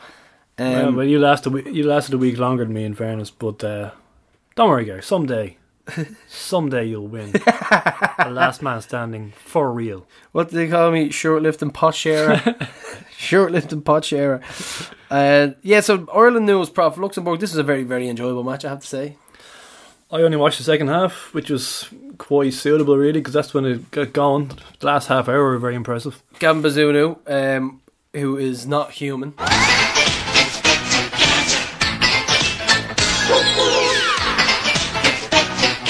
Second best save I've ever seen. Second best. What's the first? Oh, you, Oh. Know, you know the first. Yeah, Thompson. Yeah. Um, yeah, so very, very enjoyable, I have to say, and it's good to see. And I have to say, I watched the the fans at the end of that game, and it was impressive. Like there was a good, good crowd there. Was it? Deadly little stadium. Was that a thousand they said went over? Um, it looked like it, man. They packed Yeah. out that away, and, and the funny thing was, like people are talking about eighty million for that stadium. Did you act, actually look and look into that stadium? It wouldn't surprise me if it was eighty million. It was impressive. All the lighting in and around the back of it, the way it was structured, like that is an extremely impressive stadium. That's not that's not just a concrete cast made in Sweden and shipped over and lash, lashed up by a council. It's not not slagging us, but.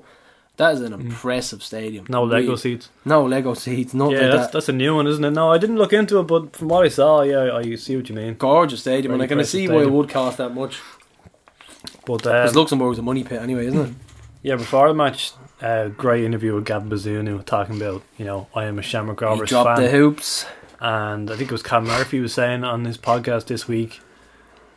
It's like he said, Con said, growing up in the in the seventies and eighties, it was kind of embarrassing to follow Shamrock Rovers to be a Rovers fan. Everyone in school would be United and Liverpool. And now when you've got Gavin Bazunu on TV saying, "I'm a Shamrock Rovers fan," it's not. It's cool now. Yeah, definitely. And we're Still trying to get a t-shirt over to him. Imagine Bazunu with the Tifties colours on Yeah. him. So we mentioned that outrageous save because, like, it, it gets a deflection, and he still just stretches somehow. Like it should go in the corner. It's going into the corner, corner. He like has it's no right to get any fingers in this ball. Absolutely outrageous. And, uh, ridiculous. Brilliant piece by Neil O'Riordan, just uh, about Ireland, but mostly Bazunu. A Bohs as well. Yeah. No, just brilliant piece. Look it up if you hadn't read that. Just uh, look up Gavin Bazunu. Um, So we Jake Prof, and he says, in town now, lads in the pub in Ireland scarves, wondering what the atmosphere here will be like. It's just lost on them, isn't it? stuff like this and United shirts and scarves being sold outside the Aviva for the Portugal game. Liverpool fans booing Ronaldo during the Portugal Portugal game. Oh, It's ridiculous. cringy stuff. Uh, Pico Prof, Pico. I actually Before you talk about. Pico, just just a bit more on Ireland. Um, James Law made a great point that Bazunu will likely win Senior International Player of the Year. Imagine that. 19 years of age. That is crazy. Who else is going to win it? No one else. Robinson in with a show. Uh, it's very true, very true. Yeah, because Yeah. he's, he's had a good, he's he's got a ha- he got a hat trick, didn't he? And then he scored a couple of goals. But it's just really refreshing to see a team like this. And what we said, I'd love for someone to come back and listen to what we said about us talking about Ireland and saying there is no expectations. We said this a long time ago. When Kenny comes in, your expectations are gone. Scrap them, put them in the bin. We're not going to qualify for the next two years, the next two tournaments. We're going to build a team around all these young guys and have a good footballing mm. team. D- Don't have expectations to qualify. Let's all start from scratch. Let's build something. Mm. That's the way it should be. It's like we did with Rovers. We built it from scratch. We our expectations, fair enough, we did have some, but we we, we tore it all down and said, "Here is what we're going to do. We're going to build something." And that's what ultimately he's doing there, and he's doing a good job. McCarthy and O'Neill would have finished third in that group as well, and just except that it would have been turgid to watch. Yeah, yeah, they would have got maybe a late winner here and there, and people would have thought, "Oh, it's great, it's great, it's great atmosphere." At least it's fun watching Ireland again. And that the second and third goals. Have you ever seen Ireland score goals like that? didn't even like. Are you Brazil in the skies? Like it's ridiculous goals, absolutely brilliant. Reading the Herald the next day, and I, I always like reading the player ratings. Some like I've not watched every Ireland game in the last few years. Sometimes I just throw have half an eye on it. But I always like to check out the ratings to see sort of like which players are being consistent in the Yeah, qualifiers. yeah. Who's always getting a six or a five. or- Who's who's getting the plaudits here? Who have you noticed? yeah. And Ch- Jason Knight comes on in the 61st minute and he has a 9 out of 10. he I, deserved I it can't remember how many nines I've seen in that paper in the last five years. for a ninety-minute performance. He played half an hour. Yeah, he was involved in all three goals. Like, it's Re- crazy. really, really highly rated as well. Great, great young player, and it's good to see all this. Like, like, like Josh Cullen and all these good footballers. It's, it's, it's really good to see. Yeah, so yeah, good stuff, Prof. We're actually, and funny enough, uh, Lara, my missus made a good observation. I actually sat down. I've been sitting down to watching to watch the Ireland games, and she's like, "You never watch these games." And I was like, "Yeah, I don't." They're right. So it's, it's, it's fun again. a little observation, yeah. Um, great show by by Kieran, gentleman and work. Um, he's he's blown away by the multitude of Rovers f- songs we have, the variety of them, and how many there are is very impressive. It's nuts, isn't it? And then he compared that to Ireland, because he's a big Ireland fan, has been for a long time. And he's like, Ireland have two songs. We have "Come On, You Boys in Green" and James McClean "Haste the Queen." and ole, ole, ole, ole. But uh, funnily Yeah. enough, we sat down. I told you with the, the music bingo, and that is a goer. That's going to happen. Watch out for Rovers bingo. I sat down during this bingo. It was like Halloween music, but I sat down, me and Nate and Dongo, and we sat down and we were talking about we should do a Rovers one of these. And within 15 minutes, we had 40 Rovers songs. 40. Now, you need about Jesus. 45, 50. So we got to 50 eventually. But in the space of 15 minutes, we had 40 to 45 Rover songs all written out, thinking about former players, thinking about songs we sing, and we had at least 40 that are affiliated with Rover, so it was, it was class. Shows you music goes hand in hand, doesn't it? And just just like Kieran, I, I gave him the stick a few weeks ago because I reminded him what he said about an atmosphere in a pub in a United Liverpool match. But in fairness, Kieran, he's one of us now. Safe to say he's hooked. He's going to Tad every week. He, he loves the live football now. He's one of us. And that's the thing, like, there's a couple of people in work who've been asking about it, and there is, there is a bit of a bandwagon now, and I'm, I'll gladly let people hmm. jump on board, but they'd say, oh, I don't know, you know. And I was, I was saying, you need to make time. Like I said to you when you, when you first start going, it's all or nothing. You gotta make time for it. It's your new social life as well. Some sometimes it's a big undertaking to start following Rovers. In my opinion, you gotta go all out. I think the sporadic games, um, fair enough. You want to go a couple of sporadic games, but if you really do get do get hooked in, prepare for that to take over your life, and that to to envelop your whole fucking psyche. That's the way I feel about it. That's what happens with Rovers with, with me anyway, and that's what it should be really. And Kieran's well on his way. And last note on Kieran, he uh, said something that I forgot about that AC Milan still lost that friendly in the San Siro, and we better get it done before it's knocked down. Oh, oh yeah, in the San Siro as well. Well, surely we can get one over here as well. That's a nice little season opener next year, isn't it? AC Milan and Tallaght Stadium with a new stand, hopefully. Never know.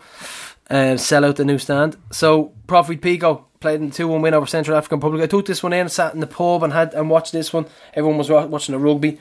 The looks I was getting sitting there watching my phone, like, oh, it's this head case watching the African qualifiers in the pub. But he was uh, he was very good, he was solid, and they made a good comeback. But unfortunately, the first minute, I don't even know how he did this. Did you see the header? I did see it, and I I don't think he'd ever be able to do it again. It was like his head was square. I can't for the life of me I can't figure out what he was, was nuts. what he meant this as. It was very unfortunate though. One all draw, man. He could have seen a Rovers player playing in the World Cup. But uh, a big shout out to Pico, and he's absolutely loving his time over there. And I was talking to him just before the game, and I says, "No big deal." Iheanacho and Osimhen. It's like no, no big deal. You can, you can you can mark them. It's no big deal. No World Cup for Pico, sadly. They needed to win that game in Nigeria to go through. Uh, but we're still going to see him in January in the African Cup of Nations. That's I can't wait for that. That, it's, it's I'm gonna watch. I'm gonna watch those games, and And you can always tell you can tell him a mile off because his short. His, I was because he was saying that when the lads rang him on Facetime, they all had their shorts tucked into their jocks. And I was thinking to myself, don't all players do that? But no one does it. Bar Pico. He's the only one who tucks Yeah. his his jersey into his shorts, and you can tell him a mile off. so yeah, that was Pico, and uh, congratulations on all all he's achieved with Cape Verde. It's been brilliant. There'll be two more under 19 appearances for Aidomo versus Bosnia and Bulgaria, and this fella is fast track to stardom. I'm buzzing for Aidomo next season. I really can't wait to see him play. Pace and power prop, you know how I feel about that. he has it all in abundance. I know you love that Alan Hansen, don't you? Yeah. Other podcasts this week, probably been delving in. You've had a chance. I listened to a few myself. I listened to Jim Beglin, thought it was very good with Con and um, Yeah. Conan, very very good. Jim um, gives you an insight into how much actually how much prep actually goes into commentating and Con as well. We all know how Con how, how deep and uh, detailed he goes into his one, but Jim gave another insight as well. It's really cool, and I loved how Jim went in on the guy. I can't remember was it Gary Roberts who who did him in. Uh, Gary Stevens. Yeah, he actually t- spoke about that at length, and I thought that was very cool as well. So I love that. I love you know the, the handbook Yeah. for footballers and commentators. You don't want to hear that. You I- see it in the papers, you see the quotes, but he really went into it. You know, I thought it was cool. I'd actually heard him speak about that because he was on Coddy's call as well this season, and like he says, if, if Gary Stevens ever hears these or if if stories are made about them, people probably think, "Oh, Beglin's still going on about this." But Yeah. he's just said like, when I'm asked the question, I answer. Yeah, yeah, that's it. Don't shy away from it. But um, Yeah, really, I really met- cool. mentioned Anyway, Coddy's call there, Gareth. He had a live show tonight. yeah, I think he saw fourteen tickets, bruv. Fourteen full ones. You know what I love about this? Uh, his three guests, aside from Kenny, I think Kenny Cunningham is like the the blockbuster guest, is he? When I heard that, I just thought, no. First of all, not going to that live show. But then when I heard that, I was just like, oh my god, I'm just gonna hear just fucking monotone. the eyebrows Fuck- going yeah. 90. But I love that his three manager guests are O'Donnell, Higgins, Clancy. And have you been listening to LOI Central the last few weeks, Gar? Why is that funny? O'Donnell, O'Donnell, Higgins, Higgins. Clancy. Maybe not in that order, but Go on, give it to me. uh, Dan McDonnell has been giving Johnny Ward stick for weeks now about he, he keeps on mentioning those three managers. So Dan has turned it into a law firm. Oh yeah, yeah, O'Donnell, yeah, yeah. Higgins, Clancy. and those are the three guests. So I, just, I saw that on the poster. I just started laughing. Surprised Bradzer wasn't invited. What's going on there? no, Bradzer on the call. He's call. No, brother. But uh, yeah, so it's uh, like you said, Prof. We have our own live show as well. We have our play of the year where it's coming up, and I am buzzing now. I'm a little bit more at ease now. Went into the room just before the podcast, and I was surveying the room in agony. I think we're going to be okay. We've got the mic stands in. We've got all the electronics. We got the perfect. The stage is perfect. It's perfect for a nice intimate chat with the players and. Garts is gonna fucking knock it out of the park. The band's gonna be great. Really, really looking forward to this prov. It's gonna be a cracker. And big shout out to the four provs, four provs slash tifties friends uh, in arms. So yeah, prov. Next up, this this is a really good interview. I have to say.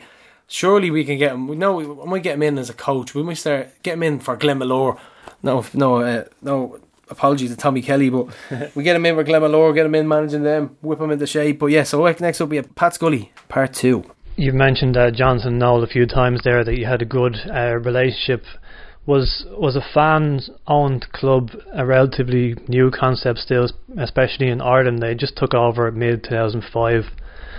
Uh, what was what was your perception of a fans owned club, and what was the outside perception, I suppose, at that time? Well, I I, rem- I remember when it, when it, when they first when the 400 club first took over, um, and I, I thought it was a, I thought it was a, it was a new thing. I I'd never really seen that walk in practice. Um, I remember I remember kind of Roddy Collins was moaning a little bit about kind of money wise and stuff and all that they weren't doing this and they weren't doing that, and I thought that was the right thing that the club needed to do to spend their money more wisely.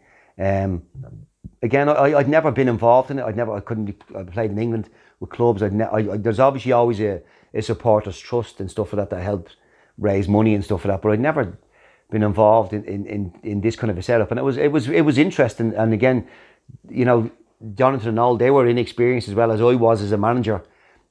And I think we, we that's I said we kind of maybe looked out for ourselves, looked out for each other. I, I mentioned Jonathan and all because they were my main people that would go to. I think I went to a couple of board meetings and I would meet the rest of the board. And I obviously knew a lot of the guys, but from a kind of day to day or whatever you want to say, week to week kind of thing, I, I that's who I dealt with was Jonathan and Noel, like, you know. And we had a, we, we had a really good relationship. You know, we got on really well on most things. There was always a, there was a couple of things again that that fine I got and a couple of bits and pieces. And that's the kind of look. That's that's kind of the- way I am. Like that's my personality. Like you know, I'll always kind of probably maybe say maybe too much. Um, but as I said, if I believe in something strongly, then then I'll, I'll, I'll stick up for that. But I, I, there was only a few small little bits and pieces, but nothing nothing major. You know, it was a very very seamless situation behind the scenes, and it worked great for the club. But as I said, I think that's the only way the club was going to survive. If the supporters hadn't stepped in, I don't know what they would have done. I don't know what I don't know where the club would be now if the, if the supporters hadn't done that. Because you know, when I was there as a player, as I said, there was a lot of things you think yourself, Jesus, like that's that's nowhere near good enough for a football club. Like, and they could they could have they could have maybe folded. Like, but as I said, it's it's worked out great for them. Even after um, being relegated, the new board just had so many obstacles, didn't they? Aside from the objective of getting us out of the first division, they had to fight Thomas Davis and fight for Tallaght Stadium. So they so many obstacles year on year that they had to contend with, didn't they? Yeah, and that, but that's that's that's where I think that's where true football supporters, you know, I I, I that's of equate when I when I played in England, you know, at, at clubs like Southend, and you'd speak to you'd speak to you'd speak to supporters, you know, where it's a half an hour from London. They could go and watch Chelsea, they could go and watch Arsenal, they could go and watch Spurs in the Premier League, but they'll go and support their team that are in the third or second division or something like that. And that's what football support is all about. It's it's having a connection to your team, and basically it should be well, it is. It's a huge part of your life. You know, you support a team and you stick with that team through the good times and the bad times. And and definitely in this country, there's no one could say that Shamrock Rovers fans haven't stuck with them through the bad times. When things got really tough, it was the supporters that kept the club going.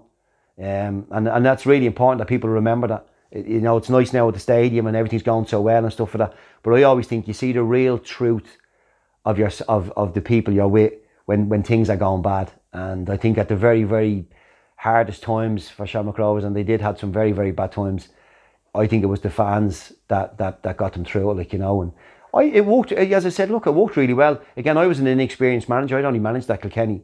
Um, so how you how you work with boards and stuff for that. Um, and there was a few things I think probably later on that we had done, and the board had said to me that maybe they showed a little bit of inexperience, and maybe I showed a little bit of inexperience in the manager, and that might have been a problem. That down the road, a year later, that we came to a bit of a clash, um, and that was things that you know that maybe we, we probably shouldn't have agreed on. Um, but as I said, look, that's you know I always think football is such a huge sport, and people love it. Um, they've got such strong feelings about it, and it's a great it's a great game, a great sport.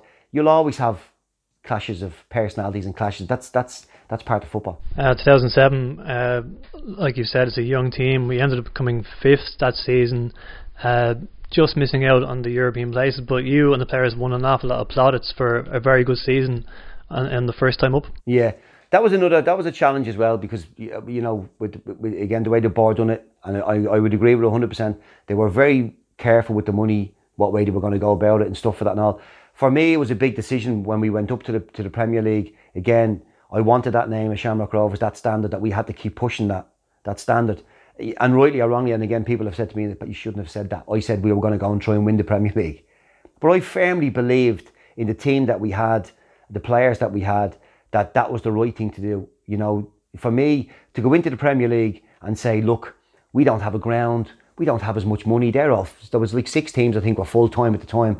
It was it was a huge challenge for us. But for me to turn around and say as a manager, well, we just want to stay up. You know, I, I just didn't want to. I didn't want to have that atmosphere, that environment at, at Shamrock Rovers. I wanted us to set goals. I think the players would have been would have been pissed off with me if I had said that. I think if I'd have come out and said, look, if we finish third from bottom and we stay up, I think they would have been fuming with me. I think they would have been raging. So I did. I, I, I set a very high standard. We kept pushing the standards as best as we possibly could, and the boys responded to it. You know, the boys responded to it. They done really, really well. Um, and again, that was a great season. You know, we had a lot of games going up to the Premier League. Then you're playing at the big stadiums against the big teams, all the full time teams. Great challenge, and, and I thought we met it head on. And, and for most of the season, we did extremely well. You know, we did extremely well. And I just think maybe towards the end, the lack of squad, certain players' attitudes, you know, kind of disappointed me a little bit, and that came to a bit of a head as well.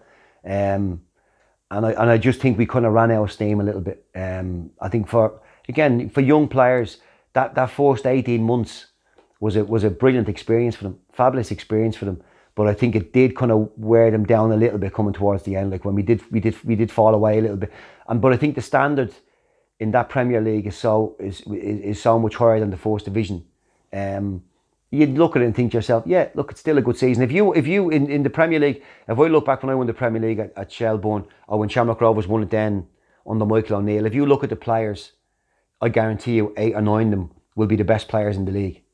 Do you know what I mean? They'll be the, you'll have the best players in the league in certain positions, and you'll have maybe two or three young players. We had, I think, the average the average age of our of our team was twenty three. I think, um, in some of those Premier in some of those Premier League games, which is extremely young. But again, that's that's what I believed in, and I, and I was very proud of what we did. I was disappointed, of course, um, as the players were that we did fall away at the end, but I still thought it was a good season. Uh, we had the likes of Eoin Doyle and Paul Jammond, uh, kind of early on in their fledgling careers. Obviously, both have gone on to have uh, really good success in England. So, what were they like to work with back then, 2007 eight, and, and eight? Yeah, brilliant lads, great lads. I, I think for me the way the way I the way I like to manage, I've always liked young players. I've always liked giving young players an opportunity, and I think I've I've seen managers down through the years where they use young players to kind of use them as scapegoats a little bit, where they'll have a go at the the younger players, but they won't have a go at the more experienced players because they're frightened of falling out with them. You know, they'll fall out. It's easy to fall out with young players, only 18 or 19 or 20.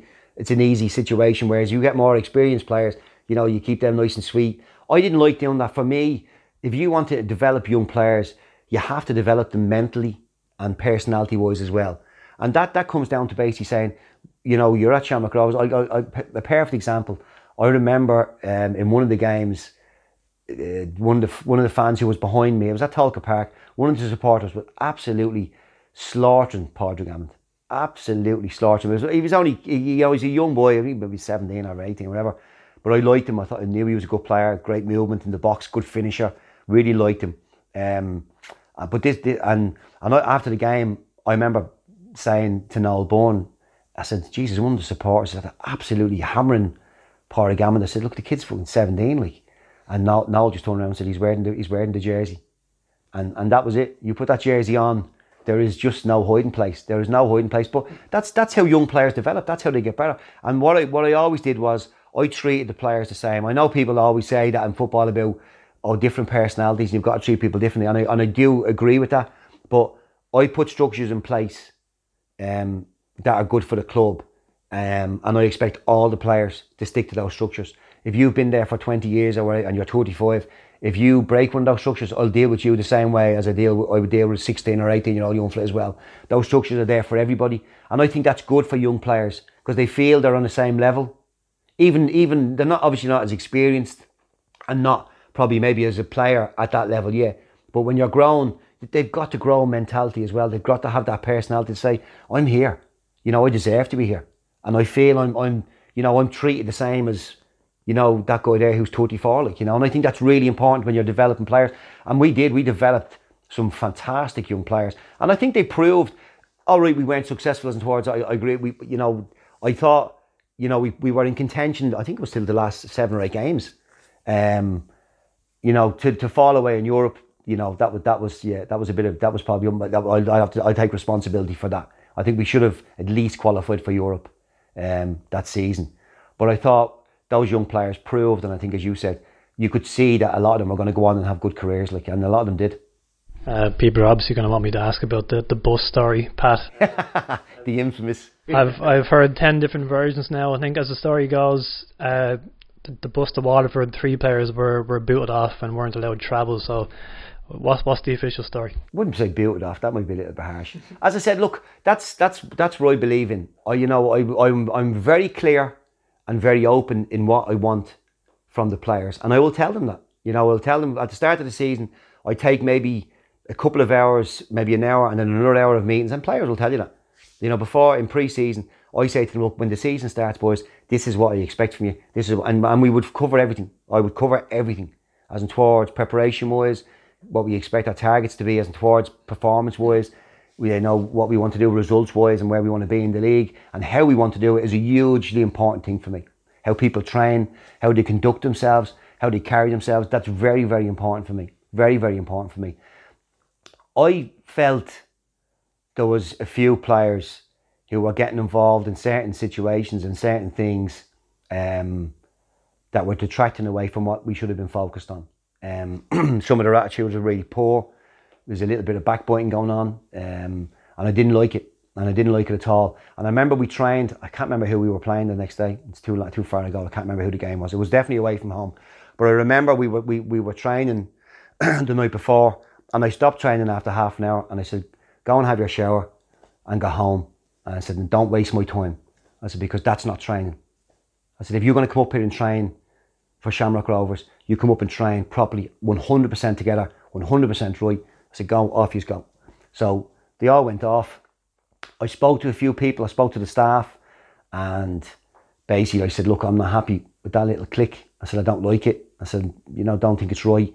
And basically, you could just sense the next day when we met and stuff like that, you, I could sense I didn't like the atmosphere. I, I really sensed the kind of a, you know, uh, if, if, as I said to you, if the players had come to me and had a go at me, or had a had a pop at me or something like that, or said if they were unhappy, fine. Like you know, we would have dealt with that ground. But I thought it was very kind of, you know, a little bit sneaky and a little bit behind behind kind of closed doors kind of thing. So I addressed it before we left. I said, look, I'm not travelling up here with this kind of an atmosphere. I said, I'm not happy where we are. I said, that's not the way we are as a club. Like that's not the way we are as a group. So I addressed those players. Um, and I just basically what I said to them was, I said, look, if you're not with me, I said, you should have come to me. I said, it's too late now. I said, you're not travelling today. And, and that's the three boys. I told them that if they weren't going to be part of the group and they didn't want to be part of the group, then they wouldn't be part of the group. So, I, I, you know, it was their decision not to come back in. You know, afterwards, I think we won the game. I think we, we won the game. Um, and afterwards, obviously, I, I said I spoke to the three of them and I said, look, it's up to you if you want to come back in, and but you have to say you have to meet the standards of what I demand. Like, and, and basically they didn't. So they, they basically they they um they said they wanted rather leave. Like, and that goes back to basically me. I have that opinion of of of footballers and say, well, you know, if someone's setting a high standard, I remember in the fourth division, I remember saying to the players about the standards I, I the standards I wanted, the standard I'd set, and I remember Ray Kenny. Um, stopping me and saying, he said, Can I just say something? I said, Yeah, of course you can, Ray. and Ray said to me when he said, As far as I'm concerned, whatever standard you think you want to set as a manager, Pat, that's fine. He went, I want to set a standard even higher than that. He said, and all the players, we should set the standard. Now, I just think that is absolutely fantastic. I think that's such a fantastic. People can turn around and say that's going against me. Stop me mid sentence, and said to me, you know, hold it there. Now I loved it. I thought that was absolutely brilliant. That's a player saying, yeah, you set a standard. I'm going to push it even further. I'm going to push it even higher. And I thought that was brilliant. And what I don't like is people trying to push the standard down. Um, 2008, you um, made a few good signings like Stephen Rice, Pat Lynn, uh, Joey Ndo had a, a, famous long spell in the second half of that season. Mm. Where do you think we were in terms of that squad and, and how we did that year? Well, that was probably that was my decision as in towards, you know, as I said, if you if you're going to start building blocks, and again, if you're going to start talking about properly competing to win leagues and be successful in cups and stuff like you know, as I said, you have to have players who are experienced as well. You know, it was, you know, I, I do believe in youth, and I and I would always give youth a chance. But I think you know, at all football clubs, there's got to be that core group of experienced guys um, who've been there, won leagues, won cups. So we had to start bringing in a bit more experienced players, um, and you know, I think maybe maybe again looking look back on my own as a manager, I think I probably got the balance wrong on that. Um, that was a mistake I made. Uh, I think you know we let a few of the players go who were good lads, good boys, who were who you know who were who were used to my standards, and again probably weren't you know as I said look they probably weren't good enough to be honest and that's what the only reason that's the only thing I would say when I when I did say was look this club is obviously in the near future going to be pushing to win the Premier League and stuff for that and just said look I just don't think you're maybe quite there yet um, but had done a great job for the club. And that, that, that I think, you know, for me, football, when you're, when you're in football a long time, you know, it's very rare in football that people stay anywhere for a long period of time. And I think in football, you learn that very, very quickly. And there's no sympathy to it. You're there, you're a professional. You know, you're there to do a job. The, the thing about me is, I always wanted to make sure when I left somewhere, I could look back and go, I've done a really, really good job there. You know, it was never about, for me, it was never about any, I don't remember ever, any club ever, me having that mindset of going, I'm going to stay here for years and years and years. Do you know? I think that comes back to maybe when I was in England because I, uh, when, I, when, when I got sold from on deadline day and stuff like that, where literally within a few hours I had gone to a different part of the country, like you know, and, and it was just such a change, and it was twenty or something. Like that, do you know what I mean? And I think it does it. it football toughens you up as in towards a person. You become very kind of hard on the outside of things. You just accept things the way they are, and that's just the way football is, like you know. And I just think that that balance where you know we kind of hit a bit of a crossroad that season, and we started really well, but I could see it. I could see it. I knew. I knew it wasn't right. You know, we had a half a, a kind of team who were a bit more experienced, who maybe didn't like to work hard as hard as what I want them to do and be as diligent as professional. And we had the, the other half who were kind of younger players, but who had been brought up by me and the way I'd done things. And there was a little bit of a discord there, you know what I mean? But I, I could see it in the training and stuff and bits and pieces of that. Although even at times when we were doing well, you know, eh, you know, it wasn't a season that I would look back and think I would I was overly comfortable with. You know, I kind of I think I got the balance of it wrong. I think I I, I probably changed too much. Um, probably maybe may I think we signed maybe five or six players. I might be wrong. Maybe three might have been a, a better number, and gradually kind of in, integrated into into what we had. But again, as you said, we had to get closer, and I spoke to the board about that. We had to get closer to playing the way Shamrock Rovers played traditionally, and that's attacking football, like you know. So what we had built was that we had a really good professional structure, a really good defensive structure, and then what we wanted to do then was to bring in, you know, could we bring in the Joseph Ndo, could we bring in a Sean O'Connor, Stephen Rice, you know, those type of players who are Desi Baker, who are talented players, like you know, really talented players, and you know, as I said, look, that's I said, I can be a very unwavering kind of a person when it comes to beliefs and values and stuff like that and all. I, I, I very strong. I feel very, very strongly about them, and I don't like to see people, you know, kind of trying to take the mick a little bit, you know. And I can come down pretty hard on it. That I just and and that that maybe that's a that's a, a, a failing for me as a manager. I think when you're dealing with certain players, some they just don't want to do that. You know, they don't want to do. They don't want to have that structure. Definitely football now. You know, has changed so much that they don't want that kind of hard structure anymore. Like it's just, it's not there anymore, especially with the top players. You know, you just can't handle them like that anymore. Like you know, um, and that's I think that season there was a there was a once it was grand when we were winning, but once we lost and hit a bump, I could see the friction. I could see we weren't together. Like, and I knew we weren't. I knew we weren't. I could, I could, I could, I knew it from the start. And it was a real fight. It was a tough slog that season. A really tough, hard slog that season. A lot of stuff going on behind the scenes, and a lot of stuff that probably myself and the board then we didn't agree on certain situations. Um, and that's again, like that's that's football. Probably the more publicised one was the way you butted heads with uh, Stephen Rice. He ended up going on the on the transfer list. Uh, we won't call it quite comparing to McCarthy versus Keane, but it div- divided opinion a bit. But uh, was that a case of two strong personalities kind of going head to head? No, d- d- d- you know, at the end of the day, as I said, look, you know, you know, I, I, I, I don't ever come into training and pick on any player. Do you know, I don't pick on any player. As I said to you, the structures are there, um, to way the way we train, the way we protect players from injuries and stuff like that, and all. You know, and Stephen, Stephen, you know, wouldn't wouldn't rely to the structure. You know that we had set in place for all the players. You know? And he wouldn't rely to that to that structure, like you know. And I was very disappointed with his attitude. The way he done it, I thought was very poor. The way he conducted himself was very poor. Um, and you know, as I said, that I wouldn't I wouldn't change my opinion on that. You know, for me, you know, as a manager, if that was the way players were going to behave, I wouldn't I wouldn't want to be there. You know, I wouldn't want to be dealing with those that type of situation. You know, you know, I think there's the right way of doing things, the professional way of doing things. You know, and, and to be fair, that's the structures that we had. And as I said before, if there was a problem, he should have said it to me before. Do you know what I mean? He should have brought it up at the time and said, "Look, I don't agree with that. Why do we have to do it that way? Why do is there a better way doing it?" And I've no problem with that. I've got no pro- players want to come and have dialect to me and say, "I think we can do that better." I would change it. If someone comes to me now, I think very deeply about football. So all I always say, make sure you've thought as deeply as I have when you come to me with something. You know, don't come and talk bullshit. Come and tell me the truth and say, look, if we change this, we'll be better. It'll get better. You know, no player came to me and ever said that. Do you know what I mean? So as far as I'm concerned, if they're agreeing with those structures, they should stick to those structures. And if you don't stick to those structures, we'll have a little bit of a problem. Like so, I had a problem with Stephen Rice, and I felt very strongly about it. Um, and I still don't think I was wrong. You know, I, I would do the same thing uh, today. If the same situation occurred today, I'd do it sa- the exact same way. You know, so and as I said, I like Stephen as a player. You know, I do like him as a player. As I said, I thought he behaved very poorly, and and I think the board were kind of going that way now a little bit. Where where most football clubs are now, I think, you know, they do protect the players an awful lot.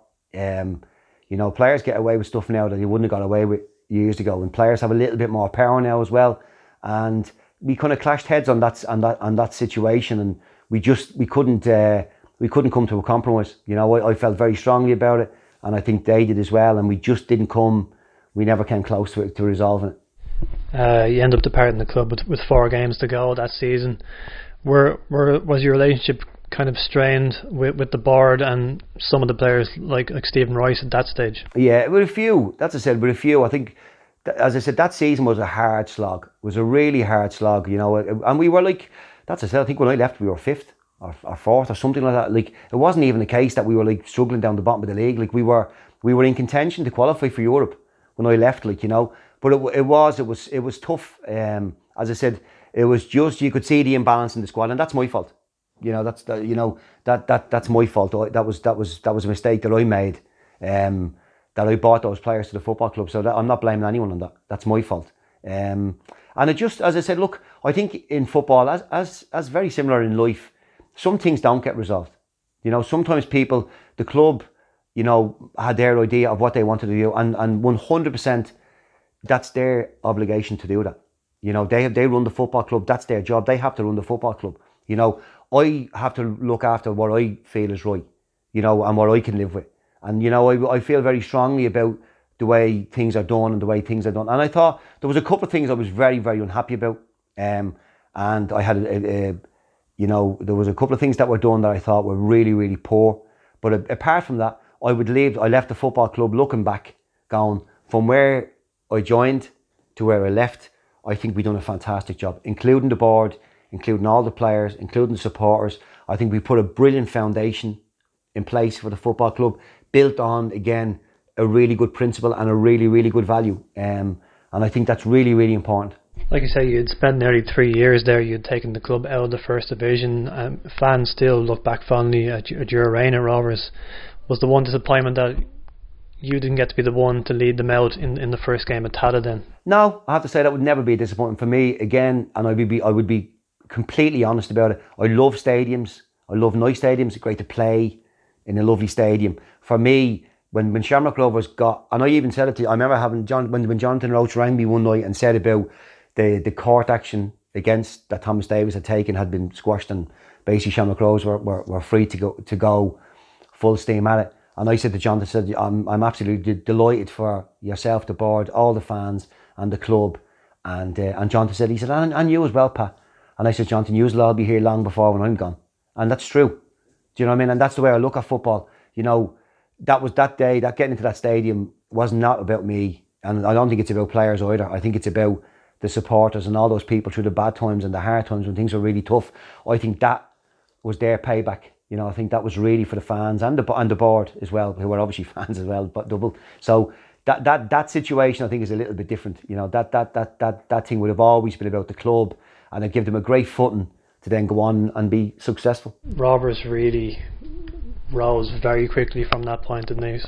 The unthinkable playing Real Madrid then that summer, winning the first league title in 16 years, then 2010. So once they moved into Tallaght, it just seemed to go from strength to strength, didn't it? But that, that that's the whole point. If you look, if you look at the structures that that the board have put in place, you know, you look at where they started from and the way they went about it. There's no other club. Shamrock Rovers should always be up there now. They should never be falling away or not winning a league for, for even even a couple of years now because there's no club in this country can ma- can anywhere close to them. There, there, there's no club in this country can get anywhere close to the structures that Shamrock Rovers have now. And that's I said, and I know I know Stephen Bradley um, very well. I, I had him at Limerick with me um, as a player. I used to drive up. We used to drive up in the car together. Very very intelligent guy. Loves his football. Very very good professional. And and like that's when I was at Limerick, I had probably three or four of those same situations with Stephen Bradley. Um, same situations that you know he broke a couple of structures. I was extremely disappointed in him. I had it out with him, and we were able to resolve it because he's an he's a very very intelligent guy, and he's a very good professional, wonderful player. What a fantastic player he was, And I think Stephen now is giving young players a chance again as well. He's he's doing the both, which is brilliant. You know, I think for a few years, I know you can understand, you know, Michael O'Neill, you know, to, to win the league, as I said to you, you have to have the best players.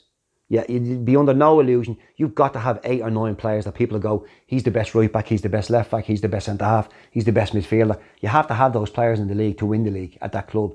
And I think Stevens mixing it a little bit now by bringing the young players in. I know the boy, the, the goalkeeper's playing for, for Ireland now, they sold him for wherever that was. Stephen played him, he probably he was playing for Rovers, wasn't he, a couple of years before that? You know, and, and I think that's where Stephen will bring those good young players and he'll give them an opportunity and he'll give them a chance. And again, the structures they have at the football club, you know, there's no one can compete with them. There's nobody in this country can compete with them. But that's where you have to give the board credit. I don't think most clubs done it like that. I think clubs, you know, you could go through the full time thing, which was a disaster at Shells and stuff for that all. You give the players all the money. When the players are gone, the money's gone.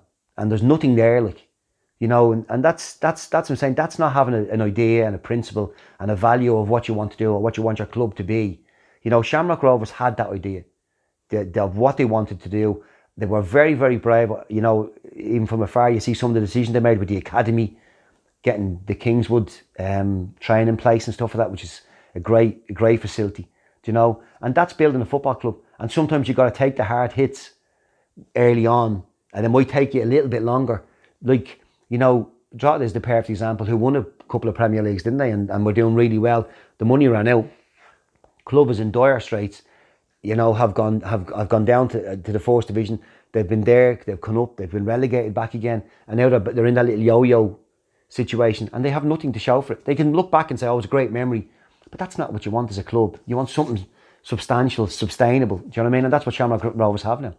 Uh, you took Limerick up from the first division in in 2012, and uh, you've been out the, the senior game uh, since that point. Have you ever been uh, tempted to go back in since then? Um, no, I had a good when when when obviously when I left Shamrock Rovers, you take stock of of little bits and pieces, and I learned a lot from the few years at Shamrock Rovers, and I thought on to Limerick was a bit was a good challenge as and towards.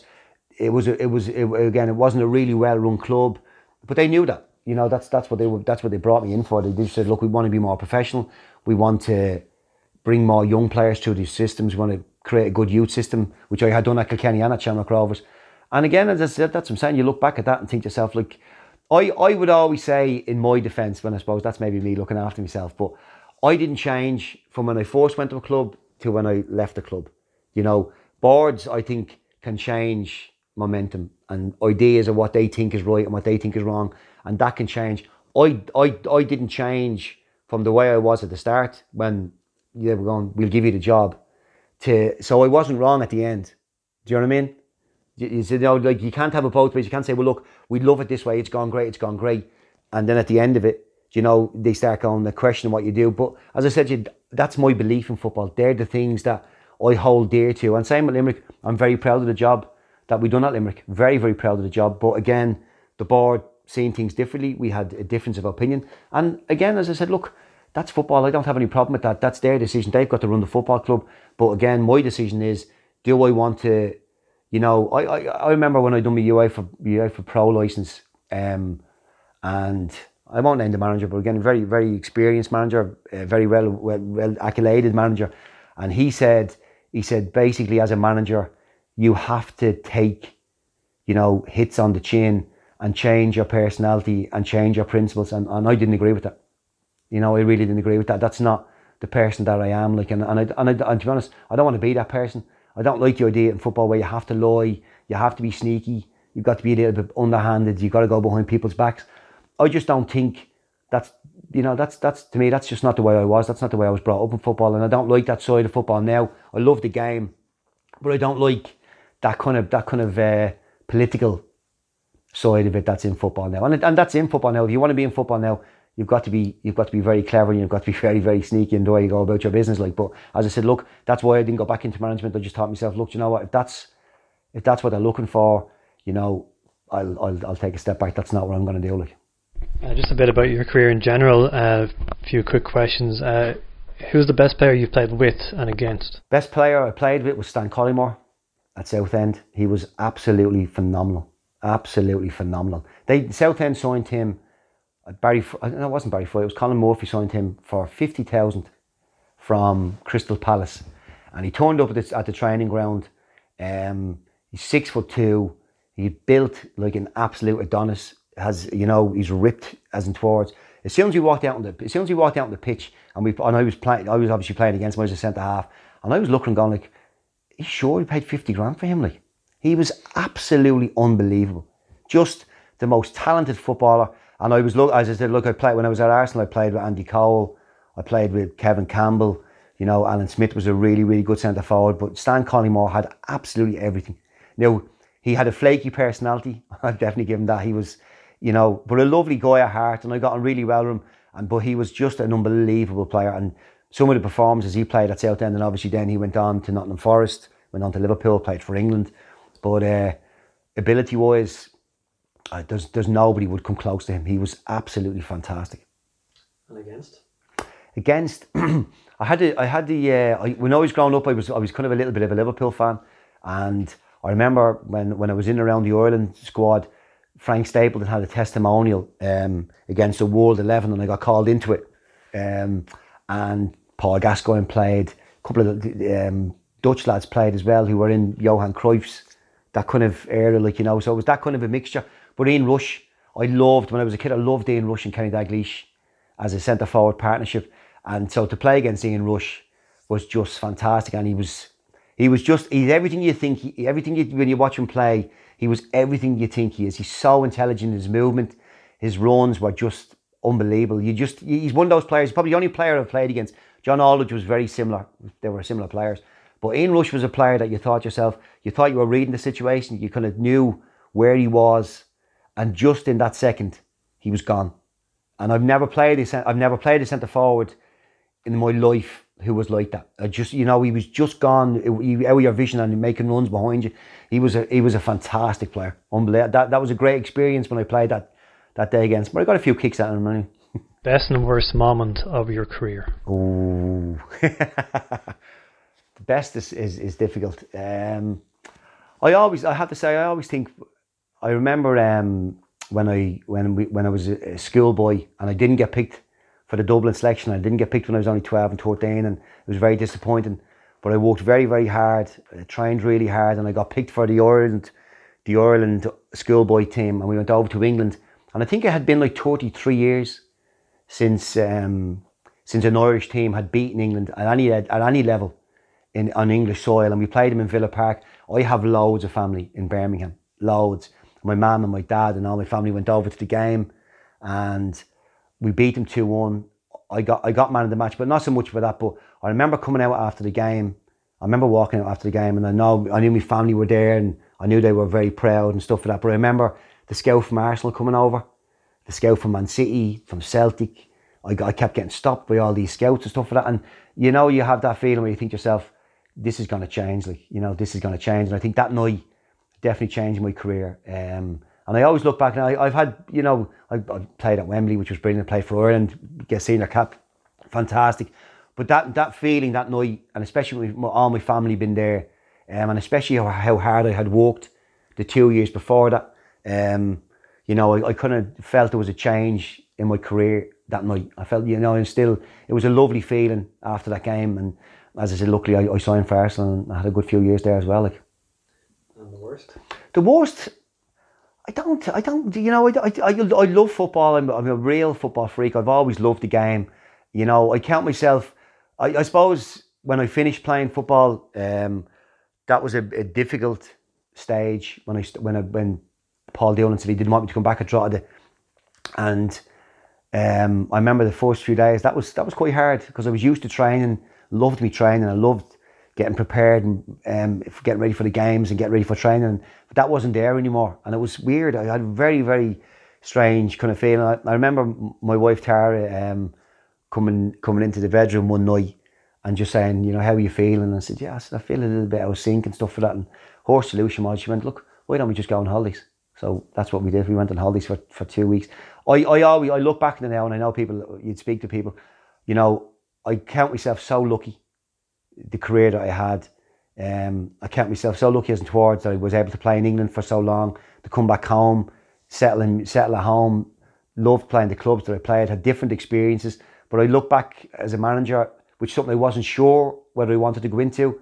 Um, but so pleased that I did, so glad that I did. Some of it was really, really good. There was obviously, you know, some disappointments that we didn't win certain things and stuff for that and all. But, you know, I really, really enjoyed my career. I loved my career as in the sport that, you know, I love. I was able to do it from the age of 15 to 43.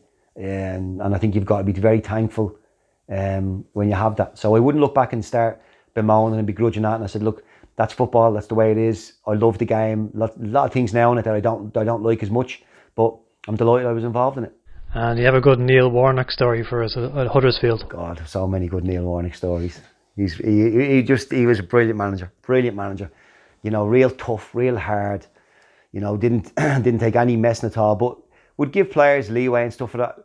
There's funny stories, and and I, I always remember a good one with him. He, he he had a great sense of humour. That was the, I think the thing with Neil was, and he would lift you out of it. He would tear you out of it like like you know no other manager. He would make you feel that small, and and it was all about you know building character with him. You know, you had to come back and stuff for that. But he had a really really good sense of humour. I remember we were we were we were pushing for promotion. Um, and it was coming close towards the end of the season stuff like that. So he said, he said, look, he said, you know, on Wednesday when, when we have a day off, or whatever, he said, we're going to organise a, a trip to the local bowling alley.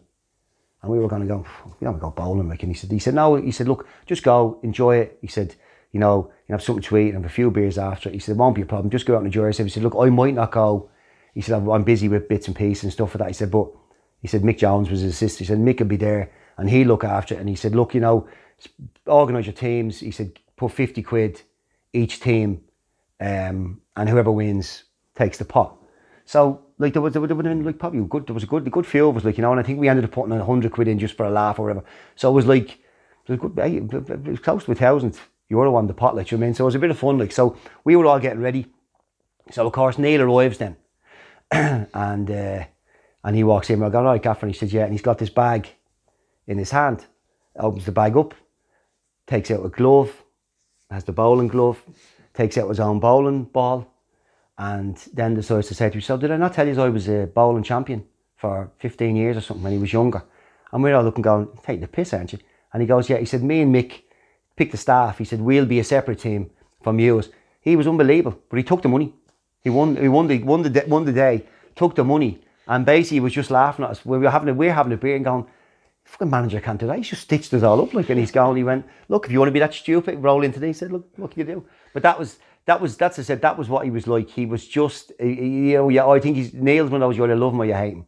But uh, I loved him. I got on great with him. He was he was brilliant, great bit of fun. But he was a brilliant manager. He was an absolutely brilliant manager. And I think people sometimes lose track of that a little bit. He was a top class manager. You grew up in Crumlin, I was reading. Uh, and you're out here in Nice nowadays. How long have you been in Nice and do you still drive the taxi? Yeah, yeah, I still do the taxi. That's what I'm saying. Um, when I came home from England, uh, my wife was already house hunting. I wanted to move the other side, but we uh, she seen this house, and when, when we, the timing of it was right. When I came home, I think it was 26, 27 when I came home, and you know, it was a great move for us. I love it here. Like you know, it's great. We, we we've got the three kids. We've settled great here.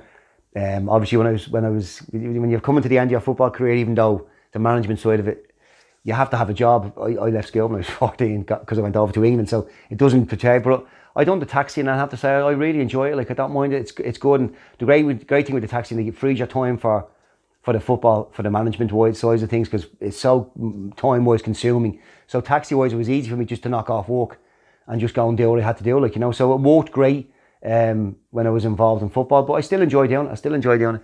I'm looking forward to returning now. I have to say that'll be a good day. And when you picked up a Rovers fan in your taxi cab over the years, did that lead to a good conversation? Yeah, look, I I have to say, Rovers fans are brilliant with me. You know, they really are. I, I know a few of them. I, I, I uh, probably the funniest, the funniest one was we were flying, we were flying to Lanzarote for our summer holidays, and we were in our, we were in our seats. We were sitting. I was sitting at the window. My wife was there. I think she had. The, I think we were. The baby was in her, in her hands, and me, and my son was on the thing, and four Shamrock Rovers fans came onto the plane and seen me and start singing. Now I presume they probably had a couple of beers as well. Like But they start singing Pat Scully is a legend and stuff like that. And they're- Now they were singing it full tilt. And the plane, every, you could see everyone in the plane going like, who are they singing about? And I was mortified. I thought Jesus Christ.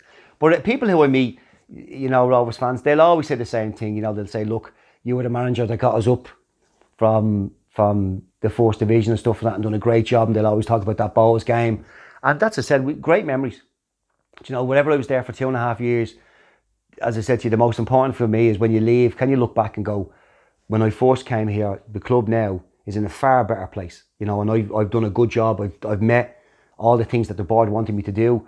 And that's why I think that's I said, you look back in football and you have good memories. And I think that's what the supporters have, thankfully, of me is, is good memories. And that's, that's, that's great. Yeah, Prof, this is. I love the way he doesn't shy away from things. Like, yeah, the, when you said about the bus, he goes, "Ah, the three boys." Like he just, he Yeah, had like the, he the talked about. he said. Yeah, he talked about the Brads are like Brads are acting abolic sometimes. Like people, people do these things, and he really did rule the rule it with an iron fist. And he was so honest. He was so honest, and I'd love to hear anybody come back at that with an, a counter argument for anything that he said about anybody. And I'd love to say because I don't think he spoofed here at all. I think he was totally, totally honest. And I'd love to hear anybody come back with thoughts and who, who he mentioned or who talked about. I'd love to hear anybody come back and have their own thoughts on it as well. Well, Stephen Mo- Stephen Rice would probably have a counter argument, certainly, because that was the big uh, falling out. Also, the day before that interview, I, I talked to Barry Murphy about falling out with, with Scully, and Baz had his own story about how they him and two other players got called up to the under twenty threes, and Scully wasn't happy about it. And and Baz was like, "Well, it's, it's Ireland. I'm gonna I'm gonna when I get the call, I'm gonna play." Yeah, yeah. So I didn't really delve into that topic now with Scully, but he's just he's so listenable. And as you said earlier, he's a man of principle. Yeah. And he's unwavering in those principles. I'm fascinated by I, I was fascinated by him. I'm fascinated by how principled he is. And I think he's just I think he's one of a kind. He really is, and you know what? He stopped managing because of this. he he he was like, I don't like how football is turning into now. I don't like the prima donna thing. I don't like the fact that he could manage a team the way he wants, and he's just like, fuck that. Yeah, he, he was he was advised at a licensing course, wasn't he? Just to sort of like, well, you're going to have to sort of change yourself. And yeah, and he's like, be, uh, admit, like, admit your faults or like change the way you do things, and he's like, no, that's wha- how I do it. Like, I, I really enjoyed this. I'm sure his critics will say, good manager, but he fell out with too many people. Yeah. And 2008, in fairness, he did. He just seemed to feel like he sent he sent Desi Baker out on loan to Dundalk.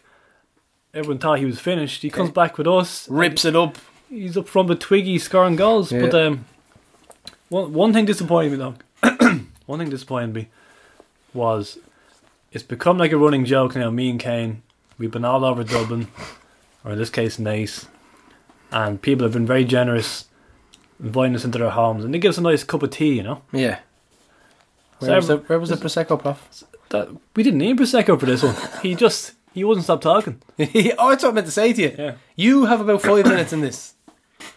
I'm you, fi- I'm you, fine with You've that. about five minutes in this. That's that's all you got. You uh, you went straight to the point. No counter arguments at all. And he really, really just spoke well. I was I was fascinated. Do you know what? And I am dying to get his taxi. I am praying I get into his taxi. Well, just to clarify, this is lifted from the documentary, so I'm not going to come in with counter arguments in documentary interviews. This I is all. Yeah. This is all profs documentary. Lad. That's And there's people who are dying for this, prof. Dying for this documentary. That- like I said, I asked when we were up on what was it Monday?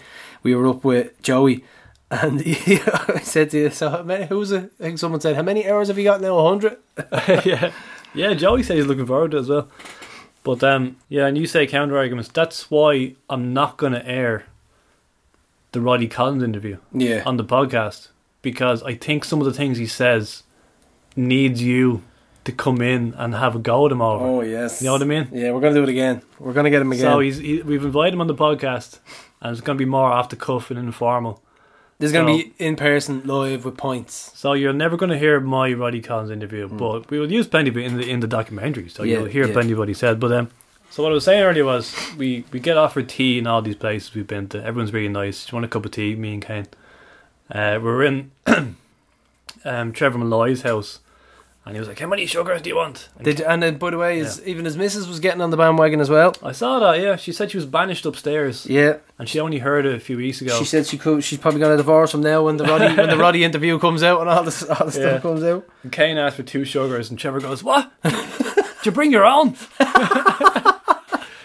so we come into Pat Scully's house, right? He offers us a cup of tea, and immediately he downplays the quality of his tea. He was like, "Oh, no, that's probably not great, lads. Ah, blah, blah, blah, tea," and I'm like, "Are you for real? You're Pat Scully. You, can should- make tea. You should have the highest standard of tea making of anybody I've interviewed."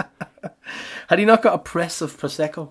I couldn't believe how he just he had no interest in the quality of his tea. He was like, "No, nah, that's press probably crap, lads." Yeah, so that uh, was Pat. He was brilliant. It really was. What about really, the Neil Warnock bowling story? Oh my god, typical, just brilliant. And the way he told it as well, there was no like he can. He's a storyteller. Like it really was good. Comes up with the glove like um kingpin, kingpin, and he's just taking their money, nearly a thousand pound in the pot. Right.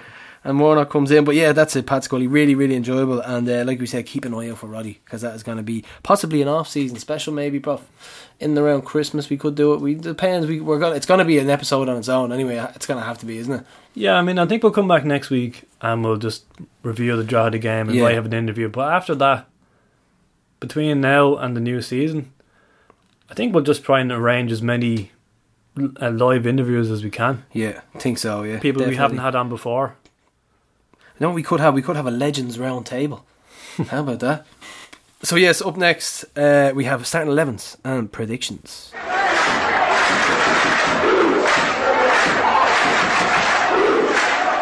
So here we go, Prof. I'm, I'm uh, nothing, ex- nothing, nothing different here. I'm gonna go Mannus. I want Mannus to play games. Um, Pico is back. I'm guessing.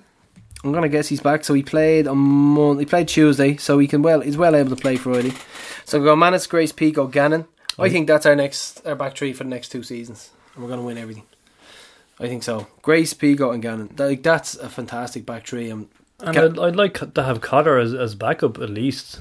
And I, Gannon. I'd like to think that Gannon or that Bradzer has been watching our games, and he's done the same with Coleman. He's just decided Bradzer's a genius. Look what he did with Gannon, and then he's going to slot Coleman in on the, on the right side of a back three.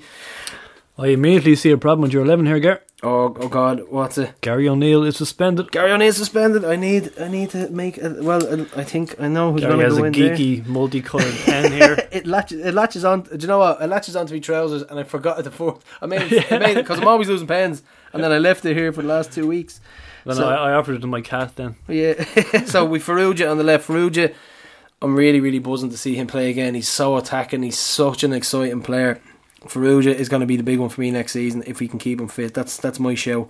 We'll do it. Also, of course, we'll do a start of season special as well. We'll possibly have an end of season special in the probs as well. Prof, we could f- try and find a date there. But we got Farrugia on the left and Finn on the right. Hopefully, uh, he won't be the butt of all jokes this time round, and he's well well recovered. Towell in the middle with Watts, and we've got Danny on the left or right, Aidomo on the other side. So it depends to do their switcheroo, and we've Gaff up top. So Mannus, Grace Pico, Gannon, Farrugia on the left, Finn on the right, Towell in the middle with Watts, Danny, Aidomo, and Gaff. So I think that's a nice, strong team, and I'm gonna say, I'm gonna go a nice three 0 win. Jack to be unveiled before the kickoff, trophy to be lifted, and then a big good boy for Joey. And a fantastic way to end the season. And a 3 0. Gary Deegan, red card. Well, well, that sounds good to me. Yeah, I like your team.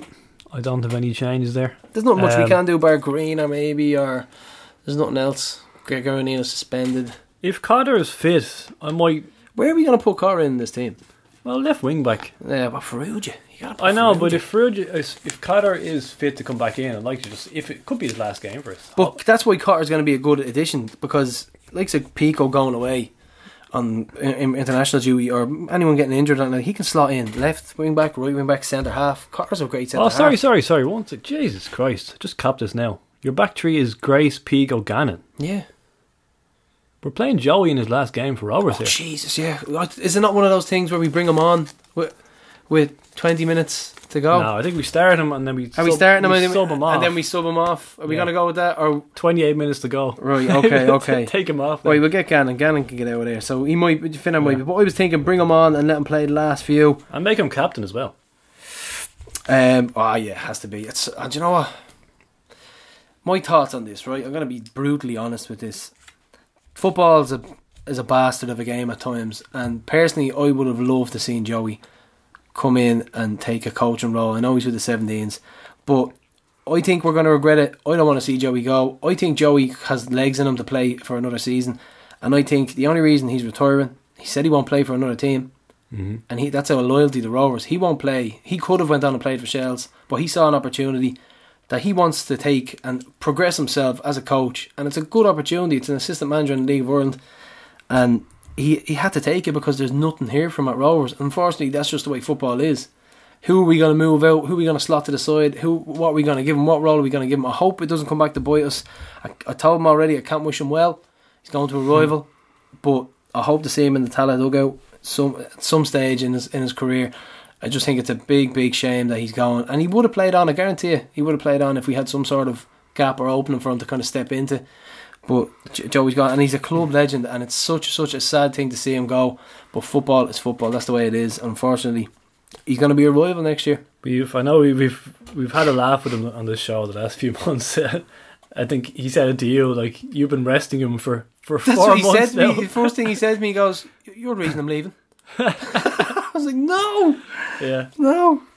but um, I think initially when it was announced, there was a small bit of negativity because people didn't understand. Um, plus, they didn't know if he was retiring from playing. But I think once he said that in the interview, and as as people said, people said everyone, someone must have been cutting onions during the interview. Yeah, yeah. Look at the look at the response on social media to that interview. Uh, it's It's, it's it's, overwhelmingly My positive. our feed has been flying with Joey songs, Joey pictures, and it's just he's been such. And, and do you know what we're gonna miss most? We're probably gonna miss him in the dressing room because he was a major factor in kind of bringing Yeah. Jack up to standard with attitude wise. Who's gonna be there to, to replace that? You know, it's it's a really really big thing that we're looking at now. He'll be massively missed in the dressing room, and uh, it, it'll be emotional now if he, if he starts and then comes off. And we're watching him play his last game. Um, Ultras might have a display of him. Hopefully, Hope- hopefully, so. Hopefully something. so. I'm actually changing my team Um, again, Prof. Tell's gone. Zinedine McCann is in. but yeah, we're hoping something Yeah. something's there. We'll give him a good send off anyway. I like this quote from Barney. He said uh, he came home after a great career, and he actually made a name for himself by giving 110% on and off the pitch. Not many have in the league since I started following Rovers. Absolute hero. 33 years of age, coming back from a distinguished career in England, and he still upped his standards and won leagues and cups with us. And he's going to go down in Rovers history as That's a, a great point. How many have done that? Like 35 and 6 year olds have come back for a year or two, not necessarily have won things, not necessarily have lifted everyone around them and Yep. won trophies. He did all of that, Unbelievable. and he had a great career in England. Brilliant. So, like we said, thanks for the memories, Joey, and um, He Yeah. will be missed. will be missed big time. But we've 6k tickets sold up from for the game, Prof. Uh, that was by Monday alone, so we're looking at a sellout. A sellout for the last game of the season, lift the trophy. Jack is back. Joey's gone, unfortunately. Give him a good send off, but this is going to be deadly. South Stand is going to be absolutely hopping. And can we please, please, please push home this do not go on the pitch? We've had our fun, we've celebrated the league. We don't want any more fines. We don't want the pitch to be wrecked. Don't want anything broken or damaged. Just stay in the stands and appreciate the team and the efforts that they've given us all season. Stay off the pitch. It's done. It's dusted. We've had our fun. We've gotten it out of our system, and we just like we don't want fines. We don't want the pitch to be wrecked, and we want to keep our relationship good with the likes of I don't know, maybe possibly the FAI and the council and things like that. But let's stay off the pitch. Hashtag stay off. Stay in the stands. Everything has been prepared for this jobby celebration. Like the players are going to go off the pitch, then the podium will be set up, then the players will come out. They'll do a lap of honour in front Yeah. of each stand. They want to go over to their families. They want to go over to us in each stand. And so people are on the pitch, that's just going to prevent it from happening. So this has been planned meticulously. This has been a really, really detailed plan into how we're going to have the whole night go off without any hitches. So just go along and watch the show. Watch what's going to happen. We're going to lift the trophy. we're going to applaud the players. It's going to be a great night. Don't ruin it by going on the pitch. That's that's the Tifty's opinion. Anyway, I forgot to give my prediction earlier. Uh, three one win. three one win. Um, No clean sheet for Al in the last day no season. clean Get out of sheet. the club. He was st- he was he's still stuck on hundred now, isn't he? He's still stuck on hundred. But um, uh, quick stat: two club records we could break. The most points we've ever got in a season is seventy-seven in 2019 and 2011 when we won the title under Mick, under Mick O'Neill. Currently on 75, so we can break that. Oh, lovely. And 23 wins, which we got, uh, I think 2019 as well. We're on that, so we can break that. So two club records. And Danny Mandroiu was scored in three games in a row. Oh, So when's the last time we got four in a row? Yeah, well, players who have done three, Jack did it twice last year. Greener did it in. Jack 20 scored three times in a row twice last Yep. year. Greener did it in 2019. Uh, Dan Carr and Dylan Watts did it in 2018. Brandon Miele did it in 2017. But Kerr, only one man has scored in four consecutive games under Stephen Bradley. Who do you think it is? How f- uh, we're going through the whole time frame, yeah. Well, if you were listening there, I went backwards and I stopped at 2017. So he's scoring goals lately. Not for us though. Boydie. Sean Boyd What? in August 2016. Do you remember how good he was? in a row. Jaden said this to me today. Funnily enough, dropping Jaden to training, and he said to me, "I was watching some old Rovers videos, and he said Sean Boyd." He says, "Where? What happened to him?" I was like, "You tell me." I said he was shit hot when he arrived in the scene, and he was talking about the Shaws. He was talking about the Shawsy goal. He said the Gary Shaw flick and Bertie. I said that put him on the scene. I said that put him on the scene. He had a good Hmm. season that year. I think he got nine goals maybe that year. But I told him he was playing well and he's getting back from bad injuries. But yeah, no, he always had a lot of ti- a lot of time for Sean Boyd. So the party is on, Garrett, this Friday. The party is on, Prof. Yeah, so that's it. Prof, this season's been brilliant. We want to thank everybody. And of course, the Junior Hoops are having a big, big party as well. It's an outdoor party. It's going to be the biggest guard of honour you can imagine. The Harry Balls everywhere. So, big, big shout out to uh, all of the Junior Hoops uh, leaders who have helped us out this year Paul Weaver, Siobhan Keane, I call her Sinead, I can't believe that a while ago and I got hammered for it.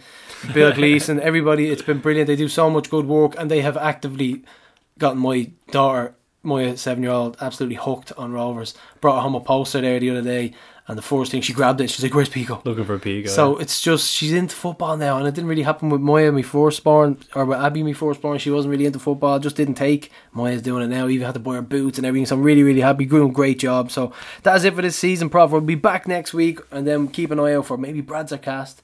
Uh, Roddy cast and a few other little snippets here and there, but um, Player of the Year Awards 27th. Please, it's a ticket only event. Unfortunately, it's the way it is. We are sold out weeks now. It's going to be a really, really good event this Friday in the Provs. We La- have last night before lockdown, 27th. half time before lockdown. Yeah, we have we have uh, the session this Friday in the Four Props as well. There's a bus going from the from Tallaght Stadium. If you want to get on the bus, let us know. We'll stick you on. Get through our socials. Find us on Tales from the East End on Instagram and at East End Pod on Twitter. So get in touch if you need a seat in the bus. But that is it. So, Prof, it's so been a great into, into the pub at 10.45, booted out at 11.59, is it? Million points. Million points. How many points can you drink in an hour? That's what it's going to be. Ah. So thanks for everybody, all our sponsors, Leinster Credit, Ocean Electrical, everybody who's been good to us. Green Ribbon is ready, by the way, Prof. 5.5%, a beautiful, beautiful beer, and we're hoping to have it on keg for the Play of the Year Award. So that's it for this week, and we will talk to you next week. See you in the South Stand, Block X, the Prof's Perch. Keep on hooping. See ya. He's finished, isn't he? He's not finished. He's only 28. this was the club we supported, this is what the club we wanted to play for, so um, this was the only club I, I wanted to play for. He offered me a job cutting his grass as well, so I asked him to make sure it was in one of the hot countries where he has a gaff, you know. Weren't you on some podcast recently where you said you're only dying to get a goal for Roberts? Yeah, I know. You want me lucky charm? Yeah, listen.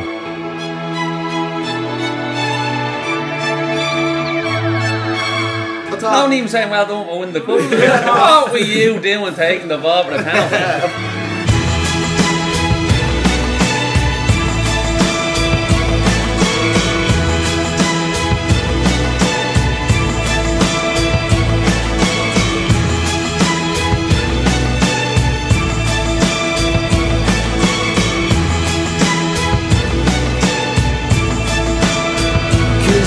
to be